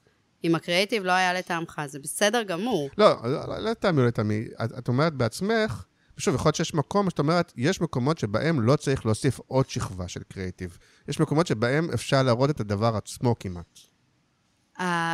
החדשנות פה היא בדבר עצמו. אם הייתי, אני חושבת שכל דבר שהיינו עושים, כאילו, היה עשוי להיות לא מכבד. זאת אומרת, לעשות איזשהו גימיק סביב הדבר הזה, גם תחשוב מה זה להפיק יום צילום עם ילדים עם מוגבלות, עם הורים. איזה רמת חיבור צריך של הבמאית שבכלל להצליח לדבר עם ההורים על, ה, על הדבר הזה, ולא, זאת אומרת, הייתה כאן כל כך הרבה עבודה, ואני חושבת שזו עבודה שהיא בעיקר עבודה בוגרת. מעבר להכל, אם אני צריכה לתת לזה איזשהו טייטל, זה עבודת עומק של אנשים בוגרים. הצוות היה מאוד, אה, כולנו לדעתי היינו מעל גיל 40. זה לא עבודה שיכולים לעשות בתחילת הדרך. אתה צריך כבר להיות כן. עם איזה, איזה עומק ואיזה כובד כבן אדם, בשביל להצליח בכלל להתעסק עם אה, חומרים כאלה ולהוציא תוצרים כאלה. אוקיי. אה, תשמעי, לא... אין, א', אין תשובת בית ספר, כי גם בדבר הזה, אנחנו אף פעם לא יודעים אם היו עושים משהו אחר, נגיד יותר קריאטיבי, יותר משהו יותר זה, האם זה היה... יכול להיות שאם זה הצליח ככה, אם היה משהו יותר קריאטיבי, הוא היה מצליח אפילו עוד יותר. אנחנו לא יודעים, אולי פחות, אף אחד לא יודע להגיד. אף אחד לא יודע. אז אה, לא יודע, אבל, אבל כן מה שמעניין, וככה גם לקראת סיום השיחה, זה באמת הנושא הזה של הקונטנט. כי, אה, אה, ומה אפשר ללמוד מכל הדבר הזה של ה... א', לנסות אולי לעודד, תגידי את, אה, מותגים לעשות יותר תוכן, לעשות יותר תוכן יצירתי, ש... ומה ההבדל בין תוכן לפרסומת, כאילו, ו, ו, ובכלל, כאילו, כי... תוכן מחפש לתת ערך. כשאני קיבלתי לאחריותי את האינסטגרם של סופר פארם, כן. אז אמרתי, מבחינה עסקית, אני רוצה שהוא יתייחס רק לעולמות הביוטי, אני רוצה שהוא יהיה המגזין של הביוטי, אני רוצה שהוא ייתן ערך ללקוחות, שיהיה להן את ה-how-to's האלה, שהן אה, יעופו עליהן עם הטיפים, אה, ואני לא רוצה שיהיו בו פרסומות שהן כאילו, שהן מפריעות. עכשיו אני גולשת, ב, אני גוללת אה, בפיד, אני רוצה לראות אה, סרטונים, וכל משהו, פרסום הוא הפרעה. בעצם הוא מפריע לי, נכון? נכון, אבל אם יש מדריך אה, איך לשים אייליינר, לא יודע אם זה פשוט דוגמה ראשונה שיש לי כגבר, אז זאת אומרת, מצד אחד אני מלמדת אולי יותר צעירות וזה איך לשים אייליינר, אבל בסוף אני גם מוכרת להם אייליינר של מותג, ו... נכון. שזה בסדר. נכון, שזה בסדר גמור, אבל אז אני מתחברת לאיזושהי, אה, לאיזשהו הלך רוח שאיתו הם הגיעו לפלטפורמה. הגיעו לפלטפורמה בשביל לגלול, ואתה יודע, לראות תכנים שמעניינים כן. אותם, אה, האלגוריתם אה, תרגט להן את זה. אני פוגשת אותן בתוך החוויה. אני לא מפריעה להן, אז אני חושבת שזה אה, זה ההבדל. אני חושבת שיש היום נורא אנומליה כזאת והמון בלבול, ומותגים שאני פוגשת פתאום עשו מיליון דברים. יש להם אה, אינסטגרם ופייסבוק וטיק טוק וניוזלטרים ואתר, והם עושים, אה, ותקציב נורא נמוך, הם כמעט... אה, מישהו אמר לי, אני מקדם אה, כתבה ב-2,000 שקל. אמרתי, אז אל, אז אל, פשוט אל, חבל, אין, אין טעם לעשות את זה. אז דווקא אני חושבת שממשהו כזה נורא רחב, שכולם נורא רצו לעשות תוכן והרבה תוכן וכולי, ולדבר עם הצרכנים, נהיה, נהייתה הצפה, ועכשיו זה הזמן קצת לחשב מסלול מחדש, ולעשות דברים שהם קצת יותר אה, פיקים, קצת יותר איכותיים, ושיש גם יותר תקציב לקדם אותם. כי בצער רב אין, אין ויראלי. והשאלה היא, ושוב, אני אולי מדבר, מה שנקרא, מזווית של איש קריאיטיב, אבל אה, אולי בראשית ימי האינסטגרם היה מספיק לעשות, אה, להדריך איך שמים איפור וכאלה. אבל השאלה אם היום כל מותג איפור באינסטגרם, פחות או יותר זה מה שהוא עושה. אז השאלה אם יש מקום גם בזה להגיד, אוקיי, בוא נעשה עוד פעם עוד רובד של קריאייטיב בתוכן, שהוא לא יהיה ה basic, כי כאילו, כי את ה basic כולם עושים. כל מותג, כל מותג איפור מראה איך שמים איפור. זה חובה, מה זה? זה לא, זה חובה. אתה חייב לבלוט. הצורך לבלוט הוא אותו צורך... צריך עוד שכבה של קריאייטיב. הוא אותו צורך של, ה... של הפרסום. אתה תמיד נכון. צריך לא, לראות איך אתה בולט. לא, אבל אולי זה לא קריאייטיב כמו פרסומת, אלא קריאייטיב של תוכן. יש הבדל, לא? לא יודעת, אני לא יודעת. אני חושבת שזה, שהסקילס היום של אנשי פרסום, בסוף הפרסום והתוכן הם, הם כבר יושבים באותה, באותו בית פחות או יותר. זאת אומרת, בעיניי משרד פרסום טוב, בטח משרד סושיאל, צריך לדעת לתת פתרונות שהם יותר רחבים. אז הסקילס שצריכים לבוא איתם זה הידיעה איך לספר סיפור. כן. ואיך לספר אותו בצורה מספיק מעניינת, ואיך למצוא את הזווית שזה עוד לא סופר בה. אוקיי, okay. אז, אז הנה ממש שאלה אחרונה, כי אנחנו זה, ובאמת כדי להרים לך, אז בתוך כל הדבר הזה, מתי זה יותר פעם אנשי ש... מנהלי שיווק, או יותר הליבי שטישלרים, אנשי קריאיטיב או משרדי פרסום, מתי הם אה, אומרים לעצמם, אני צריך מישהו כמו גלי ברגר, אני צריך מישהו שעושה אסטרטגיית תוכן. מה, מה הסיטואציה שאומר עכשיו אני צריך אחת כמוך? הייתה לי השבוע שיחה נורא מעניינת עם uh, רן גפן, כן. שאני גם מכירה אותו מימים ימימה, ובאתי לדבר איתו, ואז הוא אמר, בסוף את מוכרת את עצמך, ומי שישלם זה מי שרוצה את גלי ברגר. כן. ורוצה לשמוע מה שיש לגלי ברגר להגיד, וזה גם משהו שהוא ב, באנרגיה, שאו שהוא קורה או שהוא לא קורה. ואני חושבת שבעוד, אה, שנניח בחיים האישיים, אני כזאת זוגיות מאוחרת ואימהות מאוחרת, ולקח לי המון זמן, אתה יודע, לדעת מה אני רוצה ומה נכון לי, עכשיו זה בא לי הרבה יותר uh, טבעי, והרבה יותר בקלות, גם המה לא. כבר היה שני פרויקטים שנפרדתי מהם, שאמרתי, זה לא אני, זה לא מתאים לי, אני לא מתאימה לכם, תתקדמו. כשזה מהלכים מורכבים שצריכים עומק ואיזושהי צלילה, גם, אה, אתה יודע, מהרצפת מכירה oh. ועד הטלוויזיה, אה, אם באמצע איך מדריכים את העובדים, איך מנהלים את המשבר אה, שרק לא יגיע, ואיך נראית ההשקה. 360, איך נראה ה-PR, איך נראה המשפיענים, איך נראה... זאת אומרת, איזשהו מהלך שהוא מהלך אה, השקה גדול, אני בי פאר הבן אדם לעשות את זה. וגם שרוצים לעשות רגע סדר בכל הבלגן הזה שיש, יש עכשיו חברה מקסימה שאני עושה את זה, שאני עושה את זה איתם, שבסוף שם ארבע מנהלות שיווק וסמנכ"ל שיווק, והם כולם מתעסקים בהכל, והם מבינים שיש להם רגע בלגן, והם צריכים להתיישר על, ה, על איך הם הולכים לנהל את זה קדימה. אז אני עושה איתם עכשיו רגע סדר, אנחנו נבנה את התוכנית קדימה ואני אלך. אין לי שום רצון לנהל את זה ב-hands on עכשיו של אה, זאת הכתבה שתעלה פה, זה הסרט שנעשה להוא, ההוא יתראיין לשם. אז uh, אני חושב שהחלק השני של תשובתך יותר טוב מהחלק הראשון. אוקיי. Okay. ואני אף אעז ואסגביר אותך, מרשה לי? בטח. מה אכפת לי, גם ככה יש לי שם של איזה... שם של מה? שצוחקים עליי, שאני שוביניסט, שאני זה, שכל מיני שטויות, שזה לא נכון, אבל זה חלק מהבדיחה, בסדר, אני זה. אבל אני, אני חושב, אני לא זוכר על מי אמרו שהוא המקף בין ההון לשלטון. את זוכרת? אני לא זוכר על מי אמרו את זה, אבל אני חושב שבאיזשהו מקום אתה מקף בין השיווק לתוכן. כי אני חושב, ואני אין לי בעיה להגיד, שבגלל ש... אה, אני חושב שהרבה חברות שהן כאילו חברות תוכן, הן אה, באמת מאוד אה, יודעות ל... הן טובות בלייצר, והרבה פעמים חסר להן החלק השיווקי. כאילו, כן. ואז, והן כאילו יודעות לעשות טכנית את האינסטגרם, את הזה, את הלא יודע מה שזה, וחסרים את החלק השיווקי. ו, ואני חושב שכאילו את, ושכמותך, אני מניח שיש עוד, שיוד, שהמקף בין השיווק לתוכן, שיודע לקחת ולהסתכל על החלק השיווקי, החל מהתוכניות והיעדים, דרך הרצפת מכירה, דרך המשברים, דרך הזה. ולדבר עם התוכן. כשאת אומרת, את לא בעצמך לא מייצרת את התוכן, פה יש מומחה תוכן, ואת יודעת, זה לדעתי משהו שהוא אה, צריך אותו. אה, אני חושבת שבסוף זה בניית מערכות יחסים עם צרכנים ועם לקוחות, זה נשמע כאילו נורא פומפוזי כזה, אבל התוכן זה לא שאני יודעת להגיד למי שכותב את הכתבות איזה כתבות לכתוב. זאת אומרת, אני יודעת את לעשות את זה. נותנת להם את החופש שלהם אני, לעשות את לא, זה. אני יודעת לעשות את זה, אבל זה גם לא מעניין אותי. מעניין אותי הפיצוח, בסוף שהוא פיצוח אה, יותר עמוק של איך מדבר ומה אומר ואיפה ואיך נראה המהלך. ויש לי גם אה, את השיתוף פעולה עם ליבי, שהוא כבר היה על אה, שלושה פרויקטים והוא ממשיך הלאה, ואנחנו ככה dating ובוחנות אה, מה הכוח שאנחנו מביאות ביחד, אה, ביחד לשולחן. ואז יש גם את הצד שלה, של הקריאייטיב ושל הסושיאל ושל אה, הלב והאקטיביזם. מהמם, ונאחל ששנה הבאה, גם השנה דרך אגב, שאלתי קודם, עוד פעם, אני אה, כאילו בניגוד עניינים, כי אני זה של גרנות, ואני גם שופט בגרנות, אבל אני, אז אני אומר, א', אני שופט אחד מבין 22, אין לי אה, זה. אני חושב שלמהלך תוכן הגדול, יש יותר סיכוי, כי, כי באמת הוא מהלך, מאשר נגיד הסרט עצמו, כסרט, לדעתי. אה, לכן, דרך אגב, היה ויכוח מאוד גדול בין השופטים, אפרופו אם לתת קאבר, מה שנקרא, לסרט, למהלך, לזה, היה, היה ויכוח גדול, היה חצי-חצי, ממש בנקודות בסוף לא.